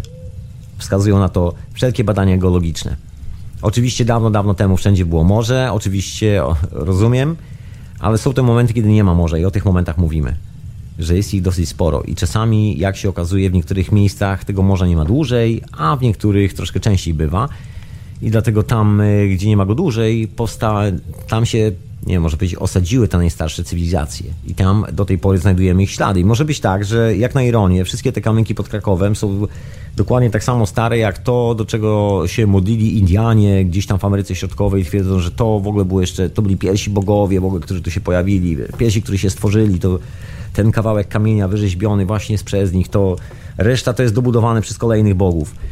I może być tak, że jak na ironię, oglądając się troszeczkę na te wszystkie zachodnie filmy dokumentalne, oglądając się na całą tą e, historię właśnie stamtąd, że takie niesamowite, niebywałe rzeczy tam znajdują w Ziemi, się okazuje, że właściwie najstarszą cywilizację, być może pierwszą e, mamy tu w Europie i że było zabawnie nawet w Polsce. Może tak być. Nikt nie chce tego podnosić ziemi, ale to wiesz, taka historia, która parzy w ręce bardzo wielu ludzi, bo to jest tak jak z tą historią Polski, która jak się okazuje wyglądała zupełnie inaczej. To też bardzo wielu parzy, nie tylko w ręce, ale i w głowie nawet także boją się o tym myśleć.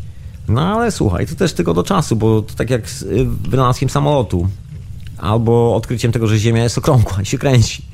Rozumiesz, możesz stawać okoniem przez parę lat, możesz dłużej stawać okoniem, możesz się męczyć z tym męczyć, tak czy siak, jak mówi stare powiedzonko, oliwa sprawiedliwa na, wiesz, wypływa, także nie ma z tym żadnego stresu i problemu. Ja myślę, że, przynajmniej liczę, takie jest moje życzenie, że w tym roku się dowiemy bardzo wielu takich rzeczy, bo to jest taki rok, w którym ja chciałbym, żebyśmy się dowiedzieli. Tak sobie wymyśliłem. Takie wiesz, yy, pogadanki. To co, to ja może włączę jakąś muzyczkę i powoli kończę tą hiperprzestrzeń. Człowieku, człowieku. Ciekawa historia z tymi kurhanami. Tak troszkę ciężko się odlepić, bo wiesz, przed oczami troszkę latają mi e, znaleziska z Europy. Takie ciekawe, kamienne, małe figurki znajdowane w różnych miejscach i one też są intrygujące. Wcale nie mniej intrygujące od figurek z Ameryki Południowej. Tam może trochę więcej, bo tak jak powiedziałem, Indianie troszkę dbali o to, niekoniecznie tak jak w Europie. To nie było takiej e, ślepej dewastacji, bym powiedział. No i koniec hiperprzestrzeni przede wszystkim. Po tych refleksjach na temat co gdzie można spotkać, jak się okazuje nie tylko po mapunku, nie tylko takie egzotyczne miejsca, jak się okazuje chyba najciemniej po latarnią i i może być tak, że mamy pod ręką, tutaj pod ręką w Europie, ja tu w Anglii, ty w Polsce albo gdziekolwiek jesteś, rozejrzyj się, na pewno masz pod ręką jakąś skamilinę zabytkową po, po naszych odległych przodkach. bardzo zabytkową, która kompletnie przeczy oficjalnej wersji historii. Wcale nie jest to żadna zagadka, nie jest to żadna tajemnica, już nie w dzisiejszych czasach. Pytanie tylko, kto to zaakceptuje? Ja myślę, że chyba ty to akceptujesz. Ja to akceptuję. Myślę, że wielu z nas już troszeczkę inaczej patrzy na historię w dzisiejszych czasach i ciężko ciężko zrozumieć tych wszystkich benswałów, którzy tam próbują, kurde, coś e, opowiedzieć mi o jakichś kolesiach, którzy biegali w skórach 6000 lat temu, czy... No tak, no tak.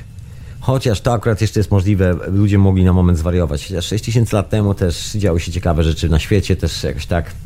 I don't know. Ta cała wersja historii, która się oficjalnie tej pałęta pod nogami, naprawdę się tak mocno rozsypuje na każdym kroku, że ula la, ciężko to uznać za coś poważnego. No jedno jest pewne.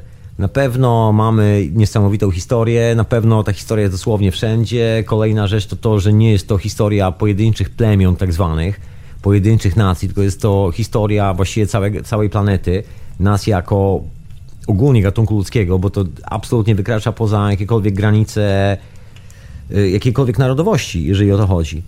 Absolutnie, to w ogóle nie ma to nic do gadania.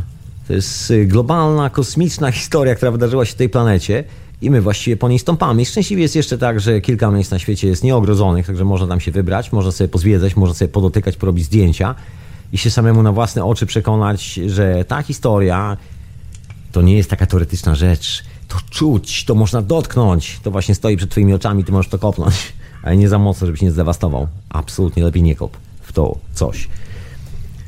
Także wszystko jest pod ręką, jak się okazuje. Naprawdę nie tak daleko. Teraz jest pytanie, co nam się czai w tym wszystkim, bo oczywiście to tylko początek wyprawy, bo to tak brzmi ciekawie. Okej, okay, dowiedzmy się, kto był na początku tej całej drogi. Dowiedzmy się, dowiedzmy się, ale przecież jak się dowiemy, kto był na początku tej drogi, to bardzo blisko będziemy tego, w jaki sposób chodził po tej drodze, czy jakiej technologii używał.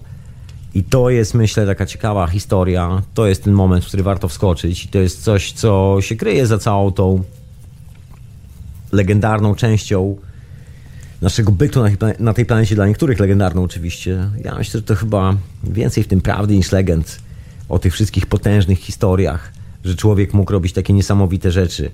No wiadomo, że później co możemy skonfrontować dzisiaj, powstało na tym miejscu troszeczkę kościołów i mają w fundamentach właśnie te wszystkie stare, oryginalne kamyki. To troszkę takie brzmi, jakby próbowały się powołać na tą zabytkową przeszłość, e, że niby pochodzą stamtąd, że to oni kontrolowali wtedy świat e, i że wiecie, wiedzą to, o co w tym wszystkim chodzi, że mają monopol jakikolwiek na informacje tutaj. Się okazuje właśnie nie. Ten cały monopol gdzieś tam głęboko chyba jeszcze pod ziemią siedzi, także szczęśliwie nie da się tego chyba zmonopo zmonopolizować, bo to jest tak potężna spuścizna, te wszystkie kamyki, które zostały, że tego się nie da zignorować.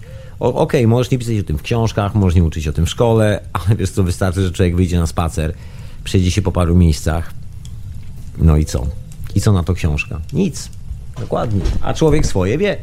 No i taki człowiek, który swoje wie, myślę, że już głowę ma w troszkę innym miejscu i że troszkę łatwiej o tą y, taką percepcję świata, gdzie no sąsiad niekoniecznie chce cię zabić, niekoniecznie chce cię zjeść, taką percepcję troszkę bardziej pokojową, mówiącej o współpracy, a nie o zabijaniu się nawzajem, bo na to, na to wskazują wszystkie ślady tej potężnej cywilizacji. Nikt nie byłby w stanie wybudować czegoś takiego używając jakichś nędznych, cwaniackich, wieśniackich numerów.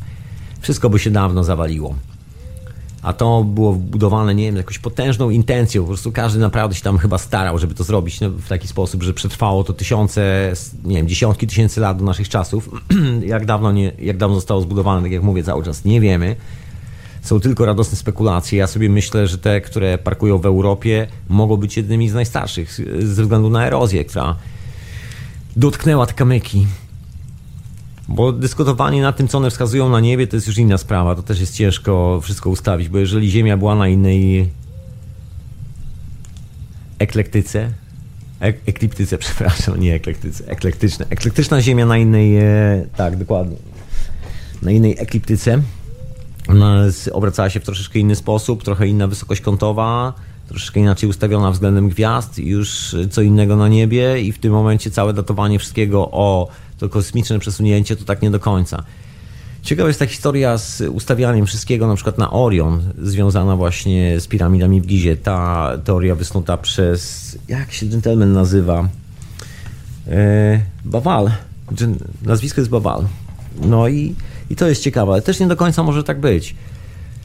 Chociaż, no właśnie, tu też jest schowana kolejna, kolejna historia, o której gdzieś tam legendy opowiadają z tymi gwiazdami, że są gwiazdy, które nigdy nie zmieniają położenia na niebie, bo, bo coś tam i tak dalej, i tak dalej. Ale to już zostawię jako powieści na inne wieczory. Przestanę ci się zamęczać tymi, tymi opowieściami o tych kurhanach, starych zabytkowych rzeczach. Ja tu sobie tak siedzę i tak sobie snuję do opowieści, ale no właśnie, właśnie. Ale czy ty tam człowieku nie zasnąłeś?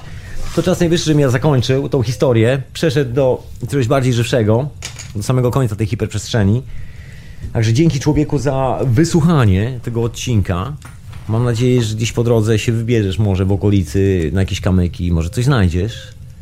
Czemu nie? Może to ty zmienisz historię, będziesz takim kolejnym gentlemanem, który niczym Franz Zalewski zbada coś tam i się nagle okaże, że wszystkie te podręczniki, które mówiły o oficjalnej wersji historii, można wycofać do działu pod tytułem Muzeum Ludzkiej Głupoty na przykład, albo jakoś tak.